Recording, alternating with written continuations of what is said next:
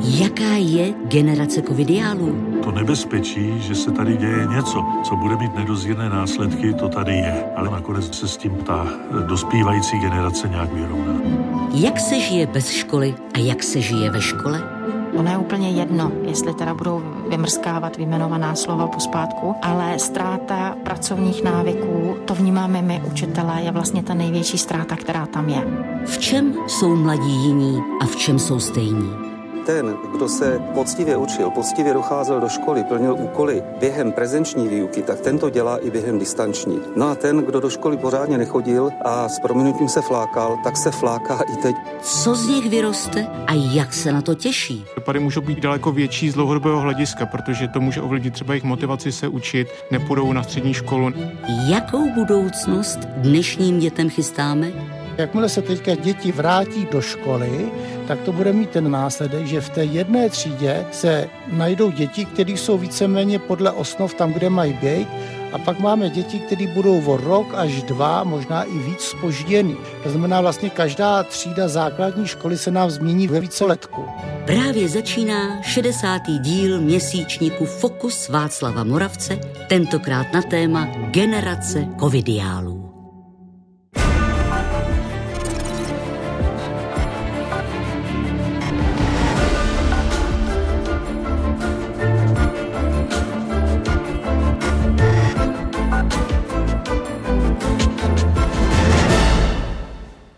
Kateřina Fialová z tercie Příbramského gymnázia. Jedna z těch, která bývá označována jako generace covidiálů. Katko, je to podle tebe trefné označení? Dle mého je to určitě trefné označení, protože v té covidové době jsme si prožili rok a půl a ten nás všechny velice zásadně ovlivnil, takže dle mého nám tento název právoplatně sedí. Když si člověk uvědomí to, co jste zažili a to, co charakterizuje podle tebe generaci covidiálů především, tak co by to bylo? Tak podle mě to je určitě nejistota z toho, že jsme nevěděli, eh, na čem stojíme, za jak dlouho celá ta doba skončí.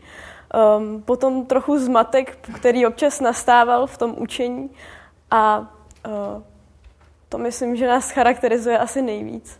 Eh, Katka, eh, jedna z těch, kteří patří do generace covidiálů a díky bohu eh, se můžeme setkat už konečně ve fokusu s generací covidiálů tady prezenčně, nikoli online jako v uplynulém roce a půl.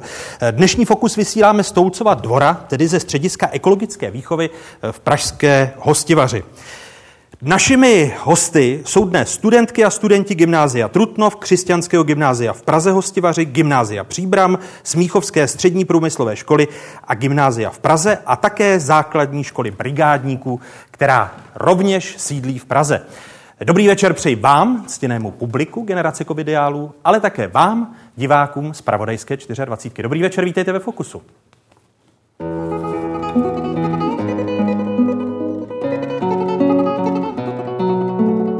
Covidiál doma.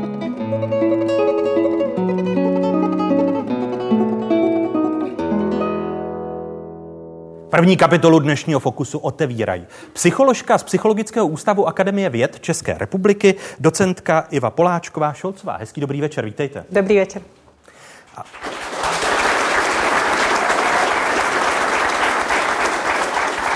A druhým hostem je lékař, bývalý závodní sportovec, ale především otec šesti dětí, Lukáš Poler. Dobrý večer i vám, Lukáš. Dobrý večer. Jsem zmiňoval otce Lukáše Polerta, otce šesti dětí. Vzpomenete si, jak před rokem a půl de facto reagovali na tu zprávu, že se školy poprvé zavírají? Jaká byla reakce? Tak měli radost. To je, myslím, že taková normální reakce studentů a žáků eh, všech škol. Když se nám zavírala škola, až byly uhelný prázdniny, tak taky jsme měli radost. A bylo to, myslím, v březnu, dokonce jsme byli na horách. To byl začátek března, nebo tak nějak konec února. No a takže jsme zůstali na těch horách a netušili jsme, že to bude tak dlouho. Takže jsme si tam užívali ty hory. Mám pocit, že ty lanovky ještě jezdily, takže to bylo takový prima období pro ně. No. Ne, ne, nebyl rozdíl mezi tím, jak na to reagovali nejmladší a nejstarší? Um, U všech no, šesti radost. Já myslím, že jo, no, u všech šesti radost. No. Měnilo se to pak postupem času, kdy v České republice byly zavřeny školy nejdél e, ze zemí Evropské unie? Jako během toho roku, no tak ono to bylo takový přerušovaný, pak, pak byly prázdniny, že, tak to bylo celkem normální. Pak to září, říjen, listopad byla taková nejistota, ale myslím si, že se tak na, na půl zavřely ty školy a e, začala tam nějaká ta rotace těch tříd a bylo to takový složitý tak uh, upřímně řečeno, já jsem v tom taky neměl moc jako přehled, co je otevřený a zavřený, jestli, jestli je to online nebo není. Uh, tak uh, za ten rok myslím, uh, ne, myslím si, že ty moje děti se na to poměrně rychle zvykaly. No. Brali to jako hru na počátku a pak pochopili, že to bude zvlášť tak zvláštní to, bylo, zvláštní to bylo na tom začátku, eh, březen, eh, duben, kdy jsme vlastně se museli, musel jsem si pořídit pár počítačů navíc a zavolat eh, do té organizace, abych tady nejmenoval a tam to bylo několik, několik telefonátů, protože samozřejmě ta Wi-Fi na furt padala, teď oni říkali, že to není možný, takže to bylo taky složitý a to myslím, že prožívala každá rodina takhle. A ale my naštěstí moje děti chodí na Lauderovy školy a ty byly na to docela připravený, protože ty mají eh, často distanční výuky se žáky, kteří studují třeba v zahraničí. Takže tam to šlo velmi rychle, ty, eh, ty kantoři to uměli, takže tam ani problém velký nebyl. Vy, protože jste anesteziolog, hodně času jste trávil s pacienty právě v té krizové zdravotní situaci, tak jste asi na rozdíl od jiných rodičů neměl více času na setkávání s dětmi, nebo vás to stmelilo jako rodinu tím, že děti nechodily do školy? No tak eh, já mám hodně služeb, i když není covid, tam je to jedno. Tam samozřejmě my jsme měli velký nápor eh, těch pacientů s covidem, to ale asi by bylo jiné téma. A e, takže no, já si myslím, že tak jako doma jsem byl akorát tak ráno a to, to většinou děti spaly a pak odpoledne a to už zase nebyla ta, ta, ta distanční jouka. No. Takže jediný váš problém byl, že jste musel zajišťovat silnější spojení, protože jeli v domácnosti eh, šest covidiálů, tak padal internet. No, tak mám jedno dítě, který chodí do školky, tak je, ta školka zrovna byla, tak bych řekl, tak z 80% za ten rok otevřená, takže tam problém nebyl. Eh, ale tam zase se muselo to dítě do té školky nějak dostat, takže to se nějak řešilo, už ani nevím jak. Asi zřejmě nějaký starší dítě, když zrovna neměli tu online výuku, tak ho tam dovedli. E, tak no.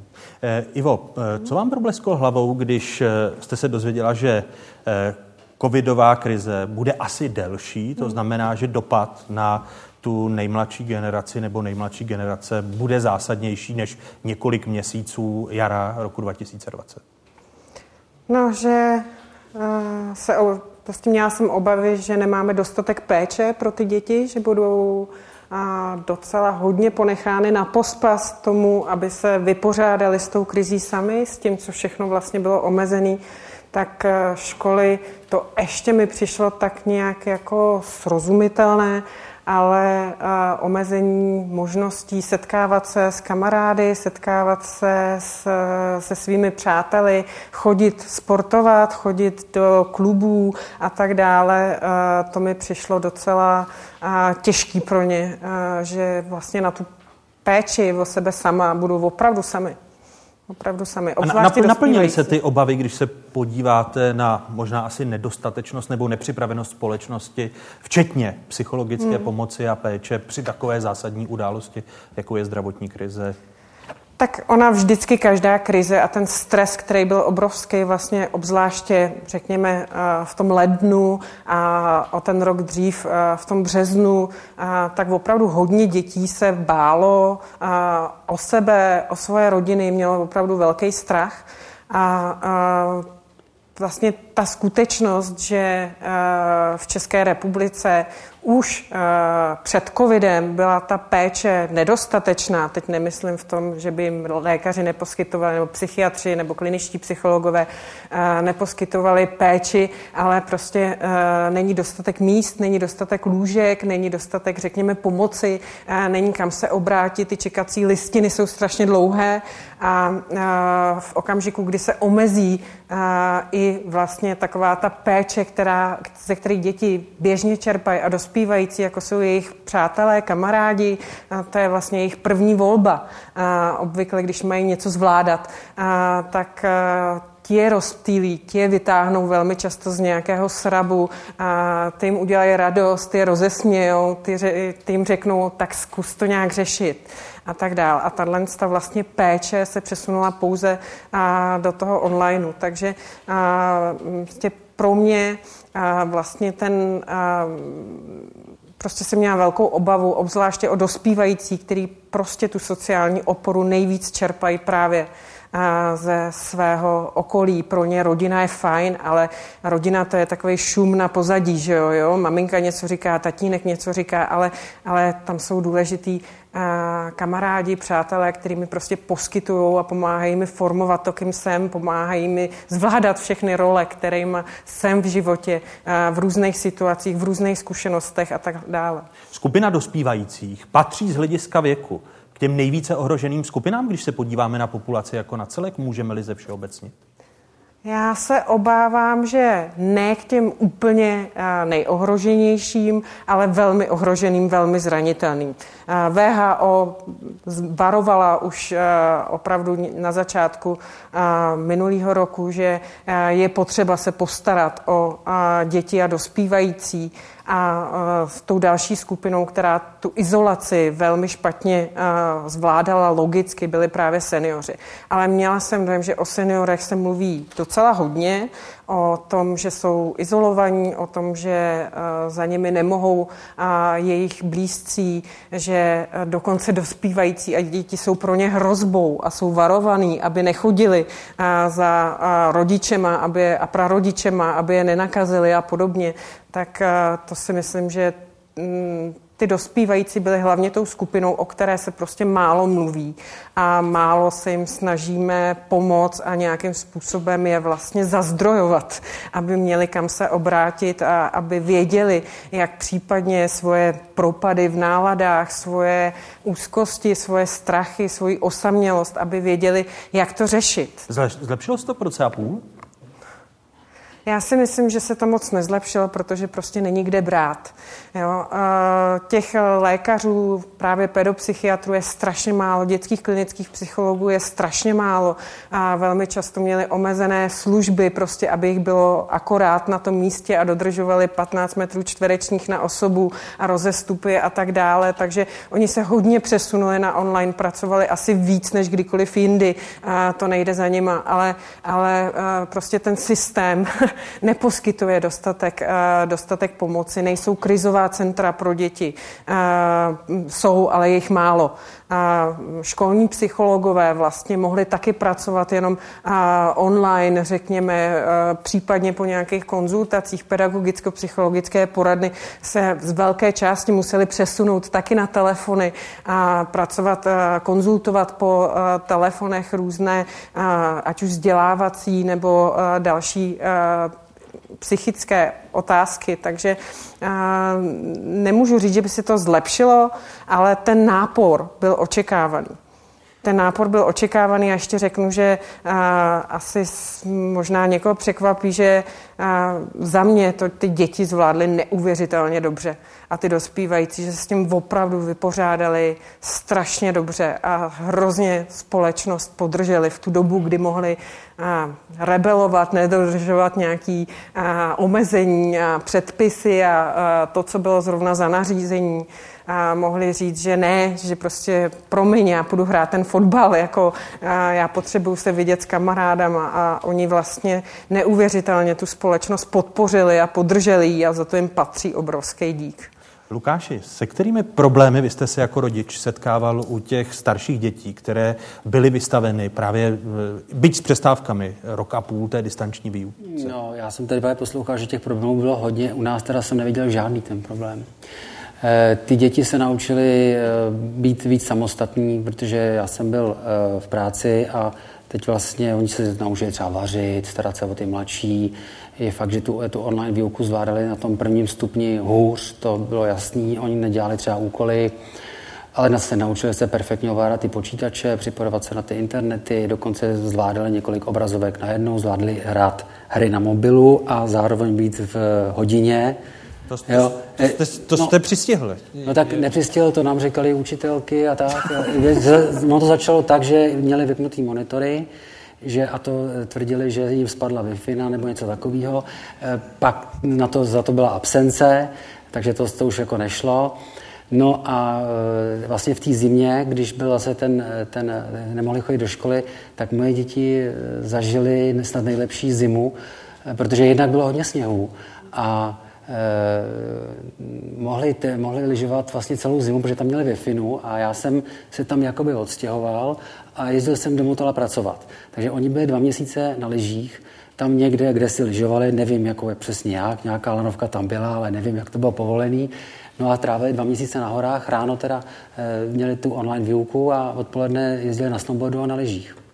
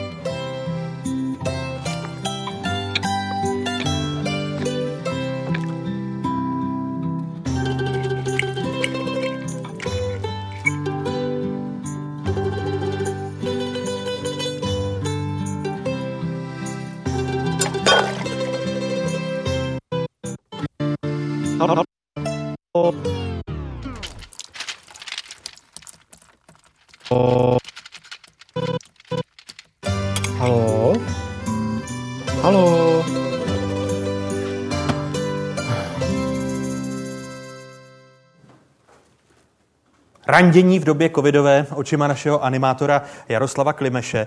Eh, co především, paní docentko, není možné si vynahradit skrze uh, online a počítač. Když srovnáme ty činnosti, které jsme dělali před covidem a uh, během covidu, tak co z toho nejvíce absentuje? Tak já si myslím, že je to takové to tady a teď, jo? protože i když jsme s někým online, tak ten člověk je v jiném kontextu, než jsme my. A nepálí na nás sluníčko, neprocházíme tím sněhem, necítíme stejný vůně, stejný pachy, spoustu věcí, které vlastně odhadujeme, jak se ten člověk cítí, jak se vlastně spolu máme, tak ten online neposkytuje. Je to 2D, je to prostě 2D věc a, a neumožňuje spoustu asi zážitků. A i když pařím nějakou onlineovku s někým a pohybujeme se ve stejném prostoru nebo si stavíme školu z Minecraftu, což bylo docela oblíbený, třeba naši studenti postavili celou univerzitu z Minecraftu, prostě, aby jsme měli kam chodit učit, tak, tak prostě furt, furt to není vlastně to sdílení takový, když si sdílíme ty obrazovky a tak, protože prostě jsme v jiných kontextech a ten online a prostě nenahradí ty různé kontexty. Ono je to vlastně pořád stejný. To, že procházíme nějakou videohrou, je úplně něco jiného, než když se procházíme tu v parku, tu jsme ve školní třídě, a tu jsme na rande, a tu jsme prostě na nějakém sportu, který děláme s kamarádama z týmu a podobně, takže to samozřejmě nemůže nahradit. Ono v souvislosti s generací covidiálů se mluví o ztraceném roce, především právě s tou výukou. Eh, je možné ten rok považovat za ztracený, Lukáš? Určitě ne. Já si myslím, jestli je, je můžeme mluvit o nějakých ztracených letech, tak my jsme Husákovi děti, že jo? My jsme až do roku 89 jako měli taky takový lockdown jo, jak informační, tak cestovní a tak dále. Jako to je, vím, že to je jiná doba, ale tohle ještě, byl. Ještě vás doplním, taky jsme se skoro dva roky neučili. No. Protože se předělávaly ty látky a podobně, takže ruština už nebyla. Nebo tak, v no, no, no. No, takže a e, to nebyl vůbec počítače, že nějaký online výuku. Takže teď ty studenti, žáci měli přístup ke, ke všem možným informacím. Já vím, že skrz ten monitor jenom a chyběl tam ten kontakt toho učitele.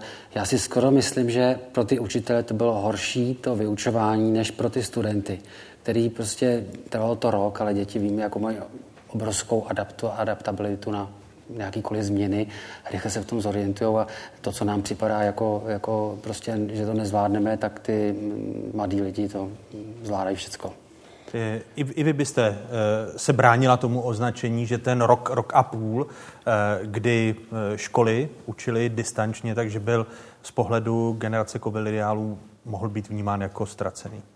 A myslím si, že ani ne tak právě v tom kurikulu, které, které má základní střední škola, které prostě potřebuje nějakým způsobem předat, protože přesně jak říkal pan doktor, tak prostě těch možností, jak ty informace získat, byla celá řada a spousta dětí se naučila učit a vyhledávat ty informace. Uh, zatím to, co předtím tam byla nějaká frontální výuka a tak dále, tak oni teď kolikrát dostali zadání a museli se s ním nějakým způsobem vypořádat, sehnat si k tomu relevantní informace a tak dále. Uh, takže tam si myslím, že to rok ztracený určitě nebyl. Ty děti se toho naučili strašně moc, i podle mě eh, z toho, co mají umět na základní střední škole, ale těch dovedností, které se naučili okolo, tak těch je nespočet a kolikrát předběhli sami sebe, jo, protože třeba pro dospívající je poměrně obtížný plánovat. Jo, prostě plánovat si nějaký úkoly, že za měsíc odevzdám úkol a nějaký projekt, to je samozřejmě sci-fi. Jo, prostě to, to je za měsíc, že jo, takže to dělám čtyři dny předtím, jako, a to je ještě, jako to jsem ještě za hvězdu ve třídě, jako když začnu čtyři dny předtím, že jo.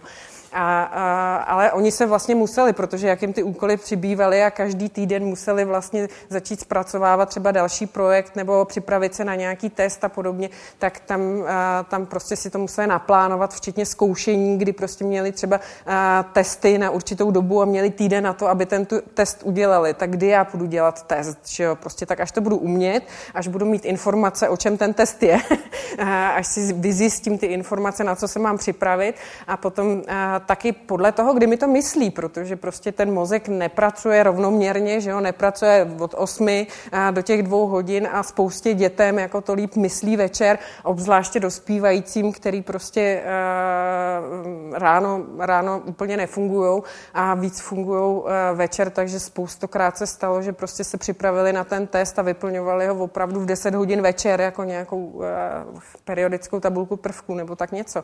Jo, takže ani tak ne v tom kurikulu té základní školy nebo střední školy, ale to, co si myslím, kde ztratili rok, tak eh, to je ve sportovních aktivitách, v uměleckých aktivitách a tak dále, protože eh, možná pan doktor se mnou nebude souhlasit eh, jako sportovec, ale, ale prostě u spousty dětí, třeba u mých dětí to tak bylo, který se prostě připravovali dlouhodobě na nějakou soutěž a teď vlastně se nemohli ani kvalifikovat a prostě dřeli nějakou, nějakou prostě odvedli hodně práce, vložili do toho hodně úsilí a vlastně ty soutěže byly zrušený a, a oni už vyrostli třeba z těch juniorských kategorií, takže příští rok už se jich to netýká, takže to, na čem vlastně celou dobu jakoby pracovali, a to, co je vlastně bavilo a naplňovalo, tak prostě není. Lukáši, někdo z vašich starších dětí jde ve vašich šlépějích eh, no, sportovních aktivit, jde. že by jim chybělo to, o čem mluvila Iva? Eh, no, eh, jako jezdí na vodě, jezdí i na lyžích, jak jsem zmiňoval, na těch lyžích strávili daleko víc času, než eh, by si mohli dovolit, kdyby byly školy otevřené, protože by byli jako Pražáci se jak si na ty hory dostanou jenom o víkendech, takže tam trávili víc času. Na vodě jezdili také, loděnice byla zavřená, ale dalo se převlíkat venku třeba ve stanu nebo tak, čili jako dala se najít cesta k tomu sportu jako určitě. Samozřejmě závody byly zrušený a takový ty oficiální tréninky byly zrušeny taky. Určitě se to teda, to postihlo to většinu dětí. Eh, samozřejmě děti, které jsou v nějaký sportovní rodině jako u mě, tak ty nepřišly o nic. Ty jako mě musel spíš brzdit. Ty měli furt něco, furt byl někde nějakým basketu nebo někde venku. Jo, podotýkám, všechno bylo zavřené jinak. No. Takže ty hory tam, tam strávily hodně času, no. ale určitě to, co teda eh, říká paní docentka, ten, ten rok, možná u těch starších, Eh, takhle, ono, se to, ono to postihlo všech, jako plošně všechny, eh, všechny děti, vlastně všechny vrstevníky. Takže když dojde vlivem třeba nějaký choroby a vypadne ten, ten jeden rok pro jednoho eh, sportovce, tak je to pak problém dohnat ty vrstevníky. Pokud se to týká všech, tak samozřejmě ta úroveň jde sice trochu níž, ale jde u všech. Jo. Ale u těch eh, dětí mladších si myslím, že pokud ztratili takový ten kontakt s tím kroužkem a, a s těma kamarádama, co třeba hráli, eh, ne nějak vrcholově, ale nějaký sport dělali, tak eh, mám obavu, že se k tomu třeba nevrátí a víme, že dětská obezita je velký problém, protože si to táhne sebou do, do dospělosti a to především to zkracuje nám ty lidské životy. Jo, chronické onemocnění, které právě už má základ tady v tom dětském věku. A ptají se právě eh, naši covidiálové eh, studentky a studenti, kteří jsou eh, našimi hosty tady v Toucově dvoře. První dotaz je Strutnova. Dobrý den, já se jmenuji Zuzana Zavřelová a ráda bych se zeptala paní psycholožky. Vy jste zde zmiňovala, že jsme měli absenci té kamarádské vrstvy, které se často svěřujeme. Myslíte si, že to vedlo k tomu, že jsme se více svěřovali právě lidem, jako jste vy, anebo jsme se spíše, spíše uzavřeli a nechali jsme to v sobě? Ivo. Děkuju. Děkuji za dotaz. Odpovím, jak do. Ukazuje se, že, nebo aspoň jak mám zpětné vazby od dětí a dospívajících, tak říkali, a od rodičů hlavně, že si s nima děti víc povídají že si víc začali povídat doma, že uh, vzali tu rodinu trošku víc, řekněme, na vědomí, jo? že z toho šumu na pozadí se dostala občas jako figura uh, do popředí, když už nebylo uh, prostě zbytí. A samozřejmě se obraceli víc na linky bezpečí, na různé organizace, které odvádějí skvělou práci.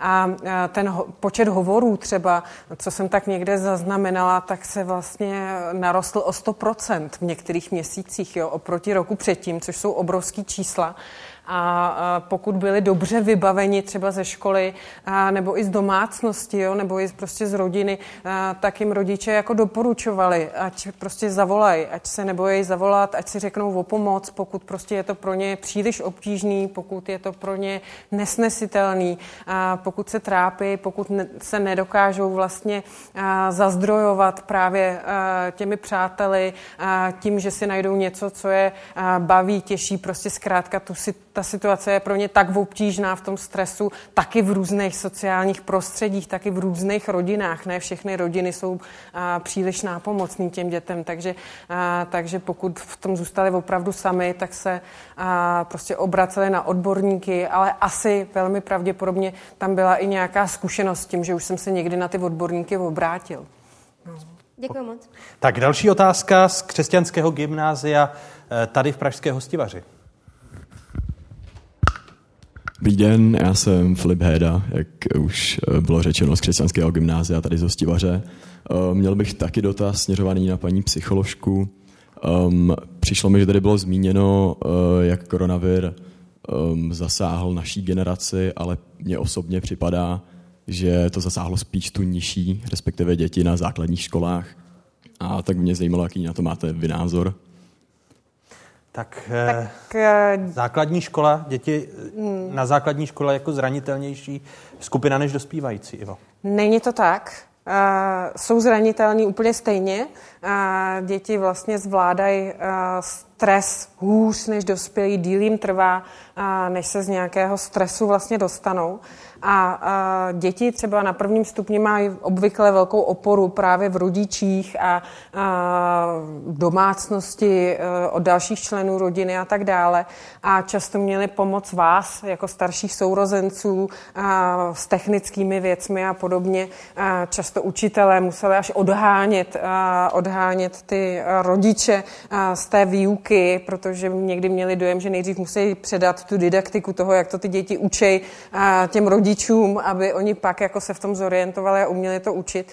A, pro ty děti na třeba prvním stupni, abychom se bavili konkrétně, tak jsou e, rodiče velkou oporou. A kamarádi jsou fajn, ale rodiče jsou velkou oporou. Pro ty dospívající, jejichž úkolem je vlastně se z té rodiny tak nějak vymanit psychicky, stát se vlastně dospělým, opravdu dospět a pak se do té rodiny vrátit jako trošičku někdo jiný, dospělej, dospělej Péťa, dospělej Lukáš, dospělej Vašík, a tak, tak to jsou To je, to je prostě jejich úkol a oni prostě tu oporu hledají a ve svých uh, přátelích, ve svých sociálních vztazích a budujou si přátelství v té době. Jo, ty kamarádství se přelévají v ta přátelství, která kolikrát prostě trvají do dneška. Jo, prostě aspoň u nás, u našich generací možná máme spoustu přátel ještě právě z doby a dospívání. To jsou věci, které jsou zásadní. Uh, Lukáši, vy jste pozoroval ve své rodině tu pomoc těch starších, těm, těm mladším, jako to mi vám mluvila? No určitě, oni ty děti vlastně si žili vlastním životem a protože bylo tolik, tak vlastně ani neměli, necítili ten, tu ztrátu těch sociálních kontaktů. Jo. Tam opravdu to byla jak taková velká no, smečka možná, nebo rodina a každý eh, prostě si ujal to, co... A dokonce se mi tak jakoby matně vzpomínám, že ty starší určitě pomáhali eh, s úkolama a s výukou těm, těm mladším, protože já byl že v práci a a, a mm, prostě ty domácí úkoly oni nezvládali, myslím, že z toho prvního stupně a ty starší často pomáhali. No. Oběma vám pro tuto chvíli děkuji, uvidíme se v závěrečné kapitole dnešního Fokusu. Díky oběma. Děkuji.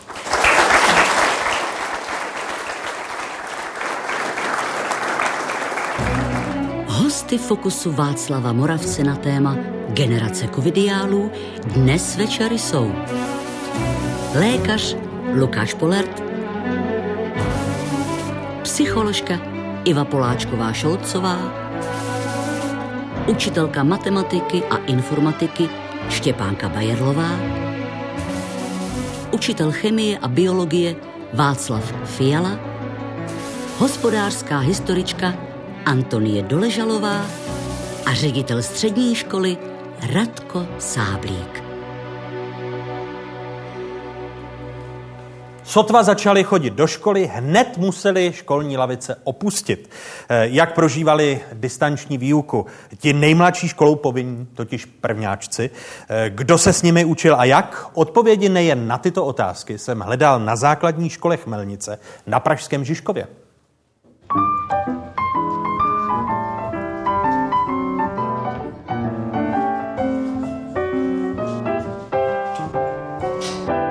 Kdo se těšil do školy?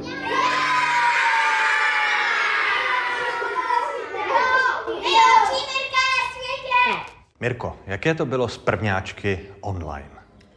Tak situace ze začátku jako by byla uh, pro nás trošku složitá, že jsme se vlastně museli vyrovnat uh, s, s technikou a s dalšími věcmi, ale na druhou stranu musím říct, že jsem měla úžasné rodiče a každý týden jsem jim opravdu posílala děkovné maily za to, jak s dětmi pracují a občas něco nefungovalo, ale jako musím říct, že děti byly skvělí, připojovali se s rodiči i s prarodiči, takže jsem často viděla i celé rodiny a jak to funguje v té domácnosti, takže o, občas nastaly i nějaké takové komické situace, jakože tatínek v trenkách a tak, ale jinak to jako fungovalo, v rámci těch možností to asi fungovalo. Jaký byl pak návrat do školy? Uh, trošku asi si myslím, že i v médiích se obávali, jak na tom děti budou, ale já si teď jakoby myslím v tuhle tu chvíli, když končíme a je červen, že uh, všechny děti uh, ty základy dostaly a myslím si, že všechny děti čtou, píšou, počítají. Samozřejmě každý v rámci nějaké svojí, jakoby to, co zvládne, ale všichni si myslím, že to umí.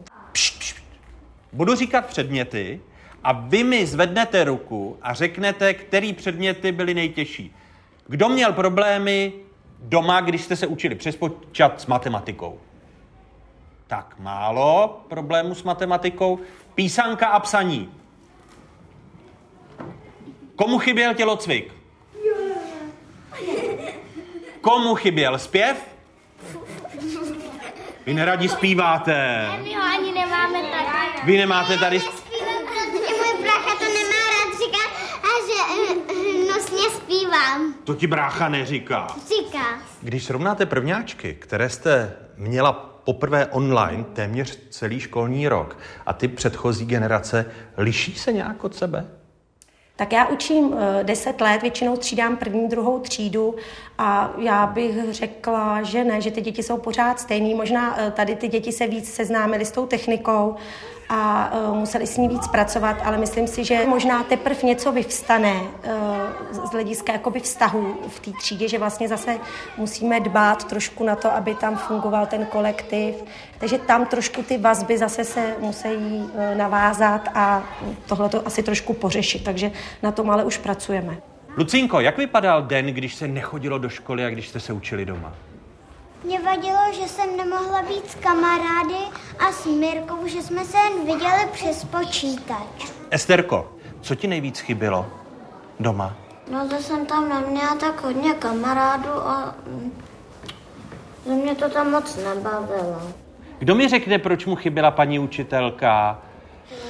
Že ve škole nám to víc Mirka vysvětlí. Jaké nové pedagogické metody vlastně člověk si osvojí nebo získá tou distanční výukou? Když se teď promítnete těch několik no, měsíců. Určitě jsem musela mnohem víc přemýšlet o tom, co budu dělat a jak to budu dělat. Já jsem třeba ty děti měla opravdu rozdělené do čtyř skupin, že tam jsem měla vždycky sedm dětí. Oni opravdu mohli každý promluvit uh, několikrát a hodně a za to vděčím vynálezci tabulky a fixa. Tak ta, to je úžasná pomůcka, kterou používáme teda i normálně ve třídě, kdy vlastně oni mi sdíleli to, co, na co jsem se třeba ptala přes tu tabulku, což bylo super. No jo, já to věděla. Kluci na vás je spolech. Tak máme tady dvojité B. A když už jste napsali to VC, Toničko, co to znamená? VC znamená jakoby záchod. A jaký to je záchod? Výborně, protože to V dvojité je jako voda, bezvadný. Já jsem třeba měla udělat takový speciální pátek, kdy se mi ty děti připojovaly po jednom, protože jsme spolu četli. A já v rámci vždycky, i když jsem na každého měla 10 minut, tak ty, těch 10 minut pro mě bylo hrozně důležitých, protože jsem se mohla věnovat každému zvlášť a každý mohl eh, se rozvíjet tím svým tempem. Nikdo na nás nečekal, nikdo se nenudil. Takže si myslím, že to pak eh, v objemu té práce zabralo mnohem víc času, ale pro mě to bylo jako eh, přínosný a užitečný, že jsem to zase poznala prostě jinak. Jak vypadalo eh, to učení doma? Pomáhal ti někdo z rodičů? Maminka. Maminka?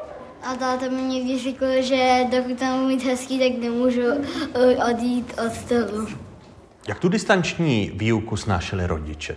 Tak já mám takové krédo, už když jsem nastoupila do školy, že polovina úspěchu v kantorství je dobře vycházet z rodiči. A uh, já se vždycky snažím rodiče hýčkat, a uh, aby ke mně oni získali důvěru a mohli se mi vlastně s čímkoliv svěřit. A taková ta hlavní práce stejně byla jakoby na těch rodičích. A já tady ťukám, že opravdu všichni, všichni rodiče díky, díky.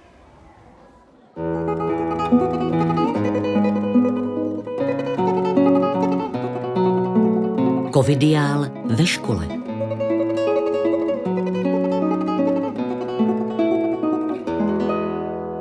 Hosty druhé kapitoly dnešního Fokusu, vysílaného z Toucova dvora v Pražské hostivaři, jsou dva učitelé. Konkrétně učitelka matematiky, informatiky a robotiky na základní škole Lerchova v Sušici Štěpánka Bajlerová. Vítejte, hezký dobrý večer. Dobrý večer.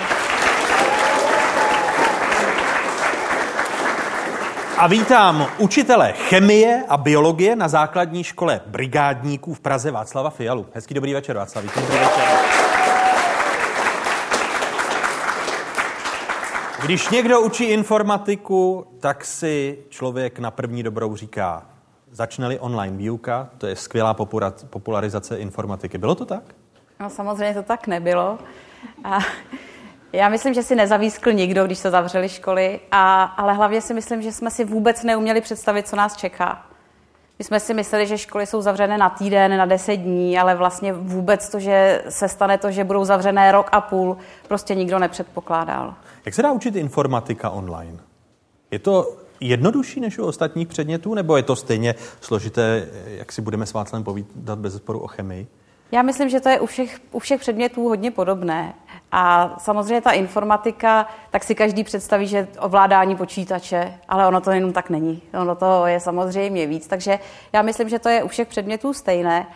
Ale možná eh, ta distanční výuka nás naučila neučit jenom tak ten náš předmět, ale ty věci možná trochu víc propojovat, trošku více věnovat těm dovednostem. A to prostě mohl každý z nás, vlastně ať učí jakýkoliv předmět. Změnila se, Štěpánko, zásadněji role rodičů při online výuce navíc v tak dlouhém časovém období? To určitě, to už jsme tady slyšeli. Vlastně eh, ta role rodičů tam byla velmi důležitá, hlavně na tom prvním stupni, kde bylo potřeba dětem pomoct. Já jsem učila deváťáky, takže vlastně nemám zkušenost eh, s těmi menšími dětmi, a tam jsme se s rodiči sešli a já jsem jim říkala, co bych od nich potřebovala, že není jejich úkolem, aby se s dětmi učili, ale aby jim pomohli nastavit si doma nějaké prostředí. aby, aby prostě nějakým způsobem zvládli ten time management, protože to pro ty děti bylo obtížné. A aby věděli, že když nastane problém, že se mají ozvat, že to vyřešíme společně. Václav, co pro vás bylo jedním z nejobtížnějších problémů nebo nejhůře uchopitelných problémů, když se ukázalo, že ta online výuka bude na delší dobu, než na několik dnů či týdnů, jako to mluvila Štěpánka? Tak asi vůbec si to připustit, že to nebude těch deset dní, jak říkala Štěpánka, protože na to jsme asi všichni spolíhali. A potom um, my máme určitý uh, typ výuky v rámci té chemie, ale i přírodních věd, tak to přesunout do toho online, udělat to tak, abychom vlastně neslevili z těch svých požadavků, které máme, to, co, uh, to, co považujeme za smysluplný. Um, snažíme se žáky rozvíjet nejenom v těch znalostech, ale i v dovednostech a chtěli jsme ten náš eh, předmět eh, udělat takovým způsobem, aby to bylo možné i doma. Tak to chvíli trvalo, než jsme to dali dohromady a určitě to bylo obtížné, ale jak dlouho, jak dlouho to trvalo, pokud byste nám měl to přiblížit? Protože uh, vy jste autorem projektu a garantem projektu Badatelský deník, uh, který se snaží popularizovat a, a zpřístupňovat právě výuku předmětů, které nám, kteří prchali před chemií a báli se chemie, se mohou jevit jako složitější předměty. Tak ten projekt Badatelský deník vznikal několik let a je pravda, že v rámci té distanční výuky nám hodně usnadnil ten přechod, protože spoustu aktivit jsme měli už vymyšlených a šlo v podstatě o to je jenom a, přetvořit tak, aby bylo možné je dělat i doma. A řekl bych, že mm, potom ta samotná tvorba aktivit probíhala celé jaro, protože tak, jak jsme, jak jsme viděli, jak žáci reagují na ty naše úkoly, zda to není moc obtížné, nebo naopak eh, zda je to dostatečně motivující pro ně, tak jsme to různě upravovali. Takže já bych řekl, že vlastně po celý čas té distanční výuky jsme reagovali na potřeby žáků a tím pádem jsme pořád měnili ten, ten styl výuky tak, aby jim vyhovoval, aby je bavil a motivoval k tomu to vlastně dělat. Podíváte-li se na svou pedagogickou zkušenost toho uplynulého roku a půl, eh, zvýšily se nebo rozevřely se nůžky, eh, zvýšily se rozdíly v dovednostech eh, vašich žáků a žákyň, které máte, nebo ty, ta, ta distanční výuka ty nůžky nerozevřela, Štěpánko? Já mám pocit, že když se v nějakém pořadu nemluví o rozevřených nůžkách, tak jako tak by nebyl. Jako by nebyl. jo, ale je to tak, no. Je to samozřejmě tak. Eh, prostě ve chvíli, kdy máte ve třídě děti, tak jim můžete pomoct. Ve chvíli, kdy je máte na dálku, tak je to obtížné a velmi se tam promítá to rodinné prostředí. To je prostě jako opravdu vidět. Takže tam samozřejmě může dojít k tomu, že se ty nůžky rozevřou, ale tak teď jsme se zase potkali ve škole, je potřeba se socializovat, je potřeba si pomoct a je potřeba se nějakým způsobem nastavit, abychom všichni v září začali snad už normálně, teda aspoň tomu věřím. Václave, vaše zkušenost? Souhlasím s tím, co říkala Štěpánka a zároveň bych ale na druhou stranu doplnil, že spoustu žáků nebo spoustu dětí mělo mm, příležitost, i to tu zaznělo, soustředit se na to, co je baví. Takže možná, že se nůžky rozevřely, na druhou stranu každý měl příležitost věnovat čas tomu, na co by za normálních okolností čas neměl. Takže v tomhle ohledu si myslím, že to bylo přínosný a nevím, do jaké míry to potom ukazuje na ty rozevřené nůžky. Když si vy vezmete eh, biologii, chemii a eh, dohnání těch rozevřených eh, nůžek nebo pomoci těm, kteří zaostávali v některých předmětech, dá se to dohnat během měsíce, dvou měsíců, kdy ta distanční výuka skončila ještě do konce školního roku? Tak když budu mluvit o svých předmětech, tak ehm, my se, my se soustředíme na rozvíjení klíčových kompetencí a očekávaných výstupů. Tak, jak to vlastně rámcový vzdělávací plán zamýšlí už od roku 2005, kdy učivo není tím cílem, ale jenom prostředkem dojít k těm kompetencím a očekávaným výstupům. A z tohoto pohledu je vlastně naprosto legitimní a, ehm, různé učivo vynechat, protože eh, učebnice jsou v zásadě eh, napěchované učivem a spoustu toho učiva je jenom eh, rozšiřující. Takže pak, když my jsme směřovali k těm očekávaným výstupům a k nějakým kompetencím, což jsou třeba dovednosti, a tam jsme se dostali vlastně u všech žáků. Samozřejmě, že ta dovednost je na různé úrovni, ale nějaké dohánění učiva. Mm, já třeba v chemii vlastně jsem moc ani uh, neuplatňoval. Já jsem třeba svých dětí se zeptal, dostali papírek a měli možnost napsat, uh, co mají pocit, že v rámci chemie nebo biologie bylo třeba nedostatečně probráno v rámci toho, té distanční výuky, a protože mám deváťáky, tak už mě budou odcházet. Tak a, a co by vlastně chtěli se mnou ještě dořešit. A udělal jsem si obrázek o tom, co vlastně oni vnímají, že chtějí a tomu jsme se pak věnovali. Jak vás tak poslouchám, to znamená, že se jasně i pro vás jako pro učitele ukázalo, držme se těch kompetencí, těch dovedností a nezatěžujme a nepřetěžujme eh, žáky a žáčky, po případě studentky a studenty, jako zbytečným biflováním? Štěpánko? To já myslím, že určitě. Uh, tady prostě spousta z nás jako učitelů měla pocit, že se musíme držet učebnic a najednou tady jsme měli možnost je opustit. A já myslím, že nám to jako pomůže i s malou revizí, která probíhá, s velkými revizemi, které budou probíhat, protože ty škrty prostě v tom učivu jsou potřeba. Ve chvíli, kdy toho učiva máte méně, tak opravdu se můžete zaměřit na ty dovednosti. A ty dovednosti, to je to, co je prostě pro tu budoucnost potřebné. Jak jsme se bavili o tom, jestli je potřeba něco dohnat nebo ne, tak já jsem učila matematiku ve dvou devátých třídách a my vlastně jako máme splněno. Děti, děti jsou prostě přijaty na školy nebo na učební obory tam, kam chtěli. Musím říct, že nás vlastně nejvíc svazovaly jednotné přijímací zkoušky. To bylo asi jako to, co bylo nejnáročnější, protože ty ty dovednosti neskouší. Koronavirová opatření si vybrala svou daň. Konkrétně na psychické pohodě nejmladší generace. Toho, že jsou jejich děti méně šťastné než obvykle, si v říjnu podle výzkumné organizace PAC Research všimla více než třetina rodičů. Jenže restrikce, a tedy i doba strávená doma, se dále prodlužovaly a v listopadu menší spokojenost svých dětí vnímala už více než polovina rodičů. Během distanční výuky neměli žáci a středoškoláci ani tolik chuti do učení. Podle tří čtvrtin rodičů k němu měli menší motivaci, než když chodili normálně do školy. Opak tvrdila jen necelá čtvrtina.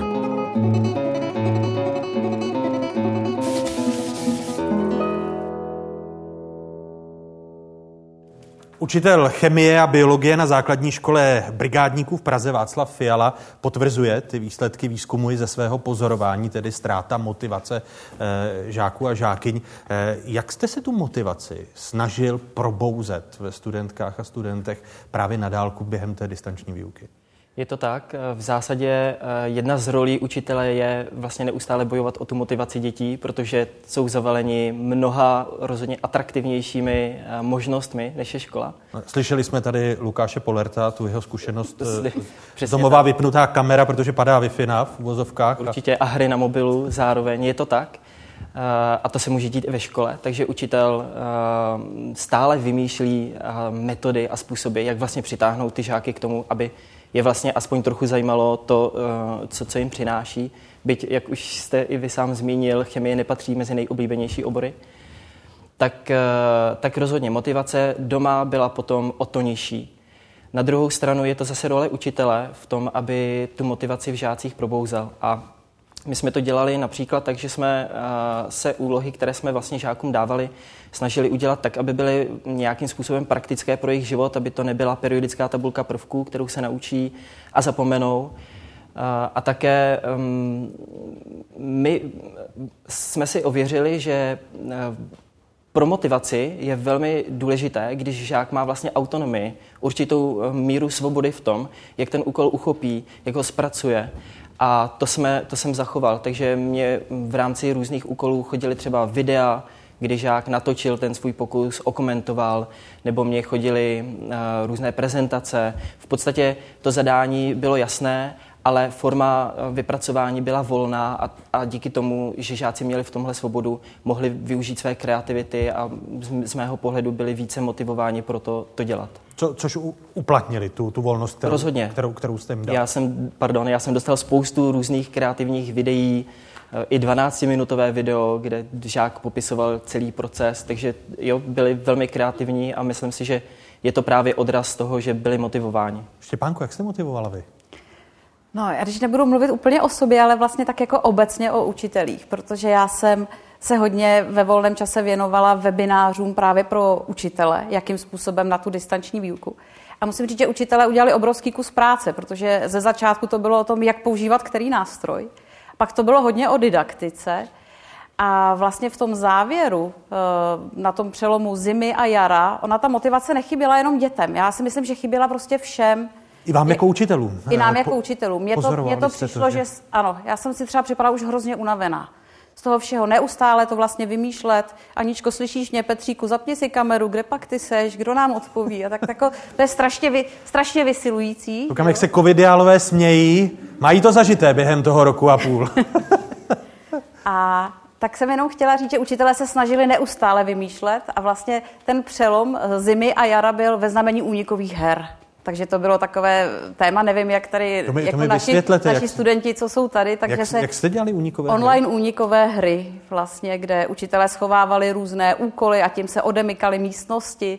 Takže bylo třeba úkolem jak prostě opustit ředitelnu, kde jste zůstal zamčený a vyřešil jste ty úkoly. Takže jako myslím, že se učitelé hodně snažili ty děcka ještě nějakým způsobem nabudit, namotivovat, pojďme to zvládnout. Ale strašně špatně se to dělá, když je ta nejistota toho, jak dlouho to bude trvat. Já, my jsme se s dětskama třeba nějakým způsobem eh, zkusili vyšponovat, namotivovat, připravit na ty přijímačky. A to by možná pak pan Polert jako potvrdil. A ve chvíli, kdy jsme to měli naplánováno, tak se přijímačky o měsíc posunuly. Hmm. Jako se připravujete na šampionát a oni vám ho o měsíc, tam to šlo dolů, ta motivace.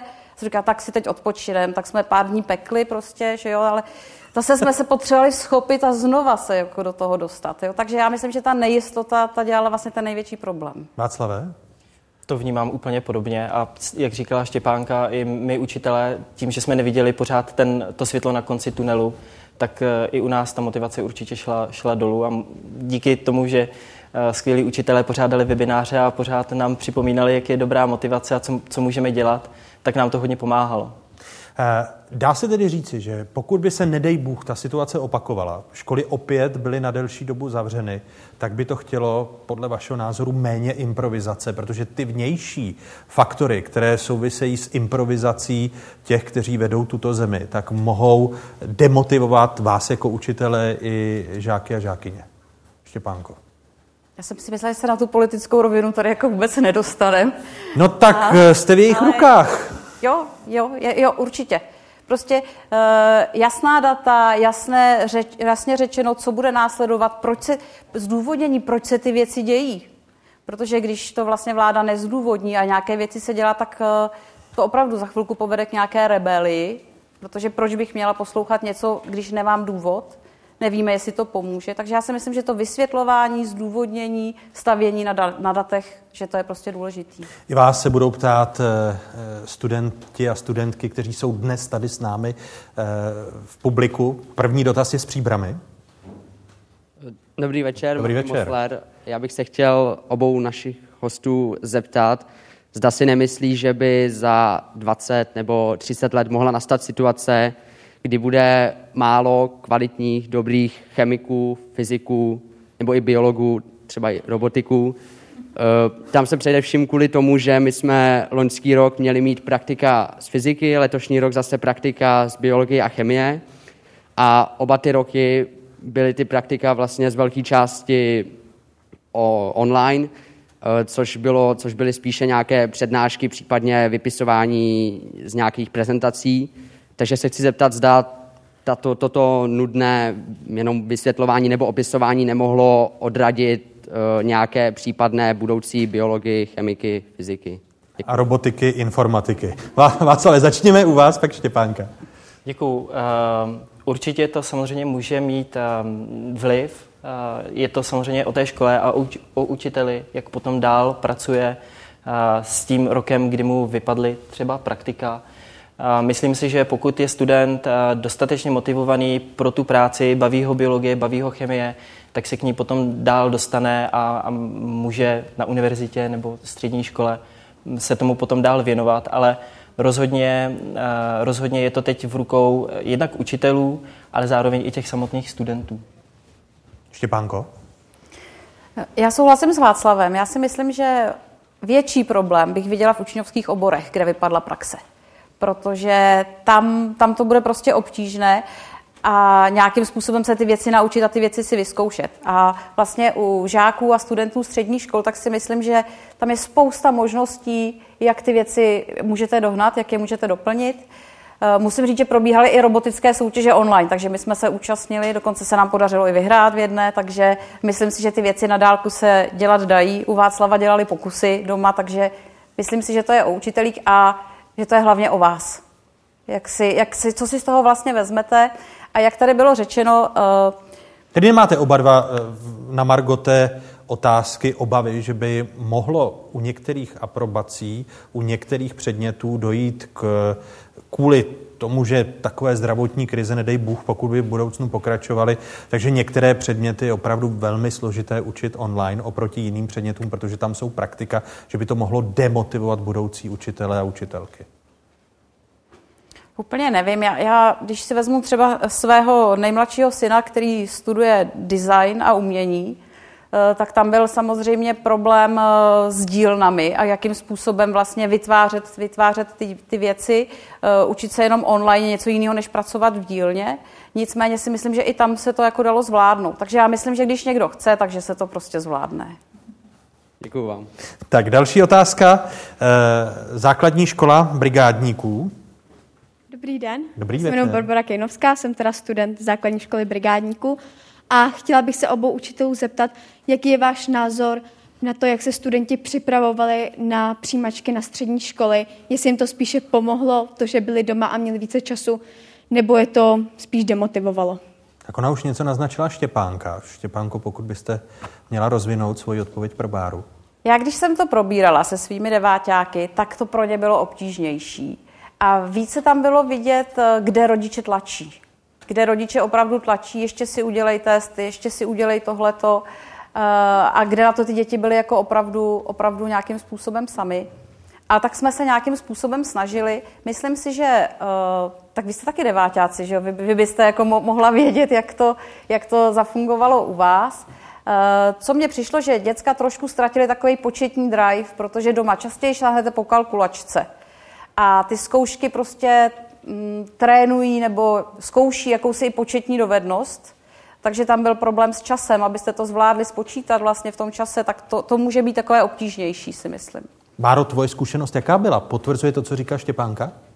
Um, na jednu stranu ano, ale připadá mi, že třeba poslední měsíc před přijímačkami pro mě bylo lepší být doma, protože jsem si třeba ještě před školou jsem si stihla udělat jeden test, než jsem odešla no jako, no takhle, když za normální doby bych prostě se musela připravovat do školy, tak takhle jsem pak jenom si rychle připravila, zapla počítač a mohla jsem se rychle jít připojit.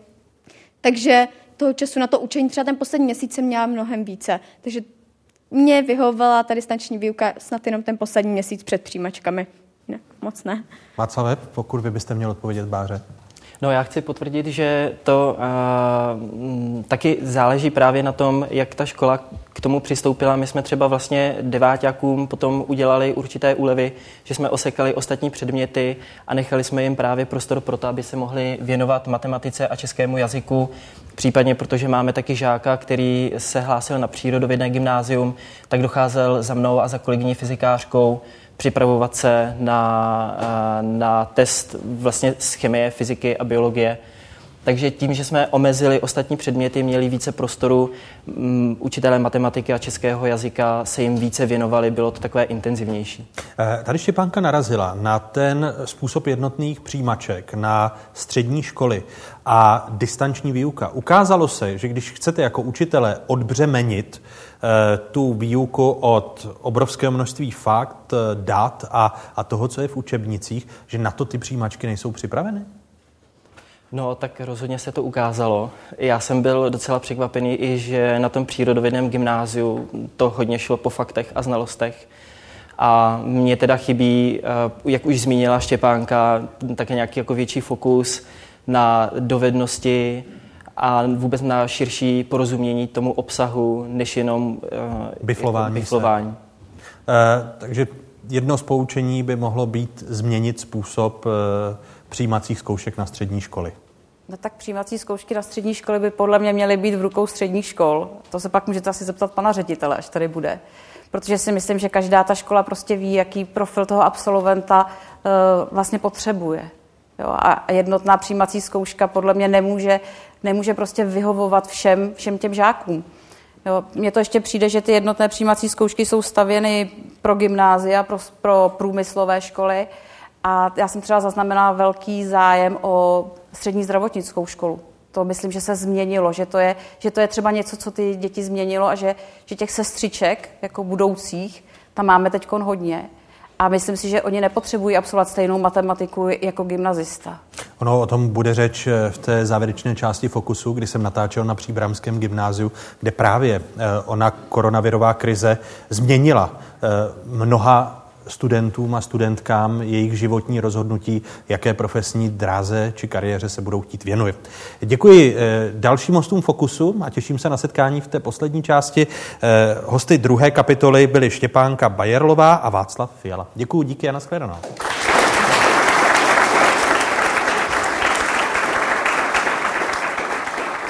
Už tady mnohokrát byla řeč o online výuce. Jak vlastně vypadal takový den žačeka žáků při online výuce, o kterém se tady bavíme, eh, očima samotných školáků. Eh, konkrétně sedmáků ze základní školy Kunovice u Pálenice se během jednoho takového dne natočili pro účely fokusu a tady nabízíme výsledek.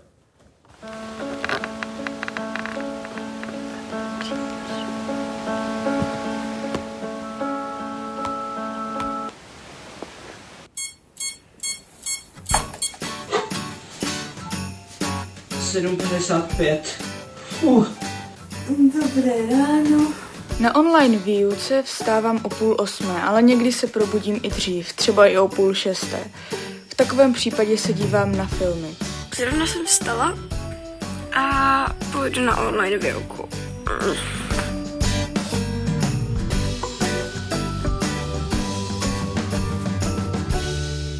Na snídaní mývám většinou ovesnou kaši. Mamka na tom trvá, prý je to nejzdravější. Normálně jsem furt v pyžamu teď a vyčistit zuby a učesat se se asi půjdu až po, po druhé hodině. Půl osmé a já jdu snídat. V tuhle dobu bych šla normálně do školy. Snídaní si dám asi až po vyučování. I když jsem na online výuce, většinou rodiče nepotkávám. Ale dneska jsem potkala maminku, která se zdržela. Uh. Teď je půl osmé a v tuto dobu většinou já vyrazím eh, do školy, ale ještě než vyrazím, tak vždycky zapnu výhřev mojemu mazlíčkovi Spotinkovi. Gekoni jsou noční zvířata, takže oni vlastně celou dobu zalezlí. Momentálně je 7.59 a já se jdu připojit a máme matiku. Dobrý den. Tak už se připojili skoro všichni a teď se domluvím, jestli budeme teď psát test nebo až ve škole na prezenční. Je to divné, eh, protože už má být vlastně hodina a ještě furt nic. A každopádně než zapomenu, tak uh, od pondělí máte úplně běžný rozvrh. Právě si tady uh, píšeme, jestli už je hodina, protože už jsou tři minuty po zvolnění a ještě furt nic a pan učitel nezačal hodinu. A to je divné. Tak. Dobrý den, pane učiteli. Dobrý den. Tak. Prezentaci vidíte? Ano. Výborně, tak jdem na to. Funguje to teďka tak, že máme tři, ho- tři dny v týdnu máme tři hodiny a další dva dny máme čtyři hodiny. Důraz na vlastní prožívání, pohled na svět výhradně vlastními zájmy a potřebami. Jak tomu rozumíš, když ti řeknu subjektivismus, když je někdo subjektivní? Narazili jsme na Pascalův zákon, narazili jsme na hydrostatický tlak a narazili jsme na Archimedův zákon. Moje přestávky vypadají vlastně úplně stejně jako ve škole. Prostě dojdu si pro svačinu, dojdu si na záchod a zase je hodina. Po přestávce si hraju s naším kvídem.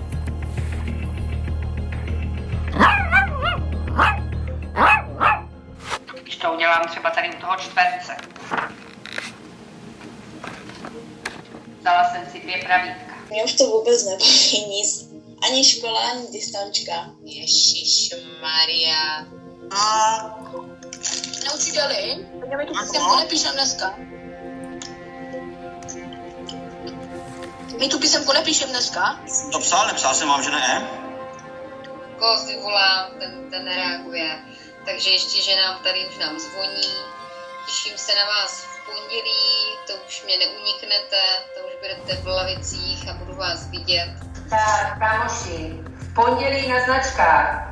Prosím, projděte si, co jsme si všechno říkali o čtyřuhelnících. Budu se na to ptát, jo?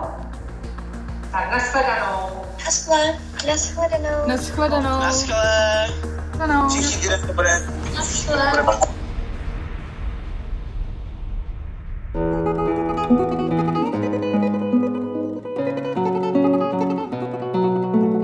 Ovidiál v práci.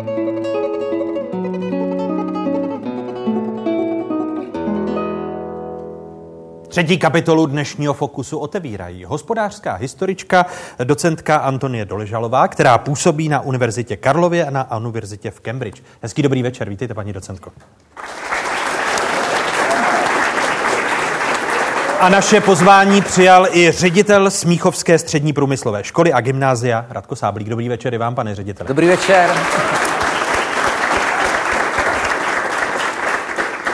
Paní docentko, když se vrátíme k tomu příspěvku, k tomu home videu, eh, jak viděli studentky a studenti svůj školní den a online výuku, zažila jste také někoho v pyžamu a, a omylem zapnuté kamery? O, několik takových záchvěvů bylo, kdy jsem křičela na studenta, ať si rychle vypne kameru, to jo, ale já jsem spíš měla problém, že, protože já už mám ty vysokoškoláky, tak eh, spíš byl problém, že studentky si nechtěly zapnout kameru, protože vstali pozdě, já začínám v půl desáté, což je pro vysokou školu brzy, tak si nestihli třeba udělat make-up. Tak prosili, prosím, ne, dneska ne, já nemám make-up. Takže to byly asi ty, ty výjimky, kdy nebyli ochotní si tu kameru pustit, ale já jsem byla nekompromisní a vždycky jsem říkala, kdo mluví, zapne kameru, nechci se dívat. No ono to nebylo vždycky takhle do obrazovky, oni už tam dost často měli nějaký veselý obrázek, takže Nebylo tam Takže to to kolečko s, inic, náladu. s iniciálami. Vy působíte, jak jsem zmiňoval, eh, na univerzitě v Cambridge, krom Fakulty sociálních věd Univerzity Karlovy. Když srovnáte eh, studenty a studentky na Cambridge a, a na Univerzitě Karlově, eh, v čem je největší rozdíl? Jednoznačně v připravenosti pracovat. Připravenost pracovat, škola je práce na plný úvazek pro, pro studenty eh, na té, na té škole. Eh, Mám jeden krásný zážitek, kdy se tam konala taková kulturní akce na nádvoří koleje a a dělníci tam stavěli nějakou atrakci pro studenty a vydávali přitom nějaké zvuky těmi trubkami a otevřelo se okno od knihovny a nějaká studentka zakřičela, prosím vás, ticha, tady lidi pracujou. Takže ti muži, kteří pracovali na tom nádvoří, podle ní nepracovali. Jo? Takže to vyjadřuje asi hodně to, že ten přístup eh, k studiu je velmi zodpovědný. Studenti jsou eh, já bych asi neřekla víc motivovaní, ale jsou připraveni do toho jít opravdu jako do uh, osmihodinové práce každodenní, ale já nemůžu říct, že by moji studenti tady v Čechách jako toho nebyli schopní.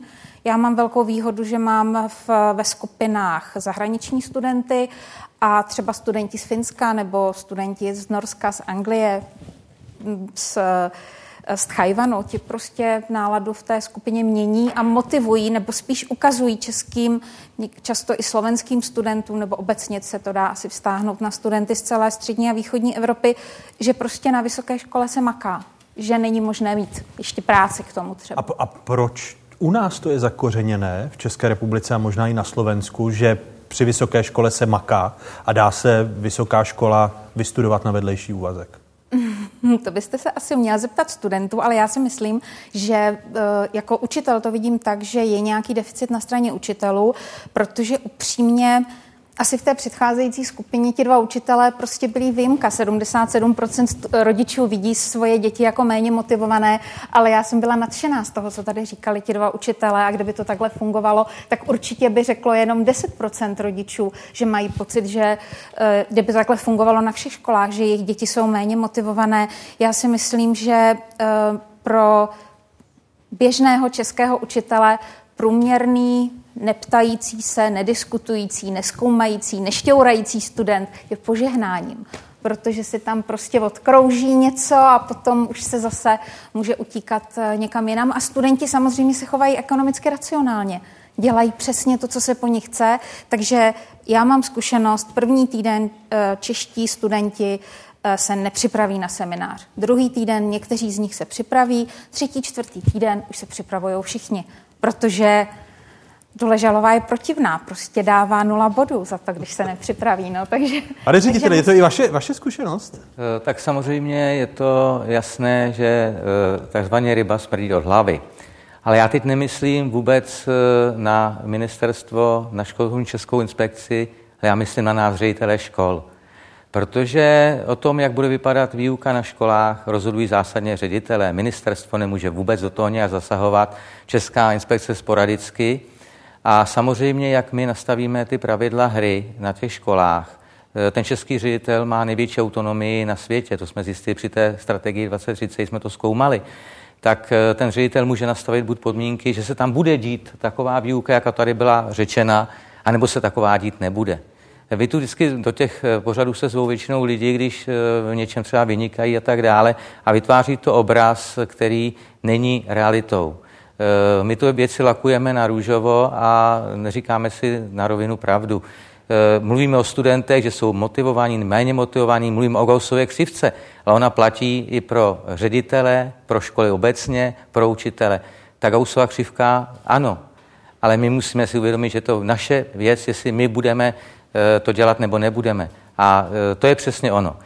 Ty školy, které to dělají a mají mají nějaké výsledky, jsou považovány za ostrůvky pozitivní deviace a e, ty další se s tím vezou. Ukazuje se nějaký příklad, který je e, pro ostatní, říká se naši e, studenti a dále, mají výsledky třeba ve světě, jsou skvělí, a otázka zní, je to díky našemu systému nebo napr- naproti tomu systému? A já podle, myslím, podle vás je to navzdory? Já si myslím, že je to navzdory, protože ty dobře motivovaní lidé se prosadí. V té online výuce, eh, dejme tomu minimálně 20% studentů eh, se naučilo více, protože měli motivaci vnitřní se vzdělávat. My nehledáme tu vnitřní motivaci. My je zatěžujeme látkou, kterou chceme udělat na průměr, všichni budou umět všechno.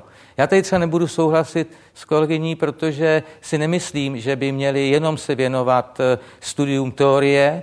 Já jsem přesvědčen, že musí tam být do toho vstoupit ta praxe a pokud budou oni pracovat a budou zároveň přitom studovat, tak je to uh, daleko lepší. Já možná jsem víc uh, k těm technickým věcem, ale i u těch uh, lidí, kteří jsou humanitně vzdělaní, to potřebují. A navíc si povědomme, že to humanitní a technické vzdělávání se nějakým způsobem smazává. Když nebude ten technik mít základní znalosti toho sociálního prostředí, tak jako bude v té společnosti ztracený, potřebuje komunikovat a tak dále. A když ten takový humanitně vzdělaný člověk ne nebude eh, rozumět té technice, tak promiňte, ale za eh, nějakou krátkou dobu se ani neuvaří kafe, protože se nedomluví s konví. A eh, jo, jestli mi rozumíte. No. Roz, rozumím. Vy jste už zmínil strategii 2030 plus, nebo 2030 plus, jejímž jste spoluautorem.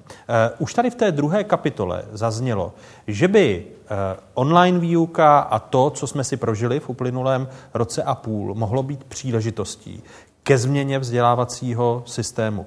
Myslíte, že k ní dojde? Eh, já se za to modlím, když jsem teda teista, ale uh, chtěl bych říct, že, že to je jediná jako šance teď s tím něco udělat. Uh, a říkal jsme, nemusíme jít tak úplně korektní nebo mírně nekorektní. Nám se ten covid samozřejmě přinesl velké tragédie pro lidi a pro společnost, ale pro to školství přinesl obrovskou výzvu a šanci. Pokud ji promarníme a znovu necháme to spadnout do té původní roviny, tak uděláme jednu z největších chyb, která tady mohla nastat. My teď musíme využít to, že v úvozovkách učitelé byli promořeni tou informační technologií a musí se pokračovat dál. Oni se, my jsme se s tím naučili, mluvím za všechny, e, nějak pracovat. Ale ještě jsme nenašli ten obsah. Musíme hledat ten obsah. Já tady už to padlo, redukovat uh, ty věci. Uh, oni opět, to je buď chci, anebo nechci. Já lidi dělím na chci a nechci. Když chci, tak hledám samozřejmě způsoby, jak to udělat. Když nechci, tak hledám důvody. Jedny z nich jsou rámce vzdělávací programy. Ale pro boha, ty nám umožňují tolik věcí, učivo je tam doporučené, já mohu slušovat předměty.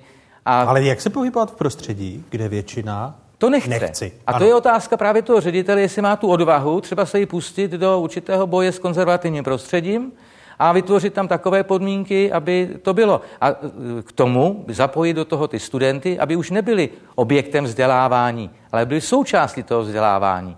A tady právě přichází ta chvíle, kdy je potřeba využít této situace a začít opravdu něco dělat s těmi e, podmínkami na těch školách. A já říkám dvě takové hlavní zásady, a toto se můžu dostat taky pěkně za uši.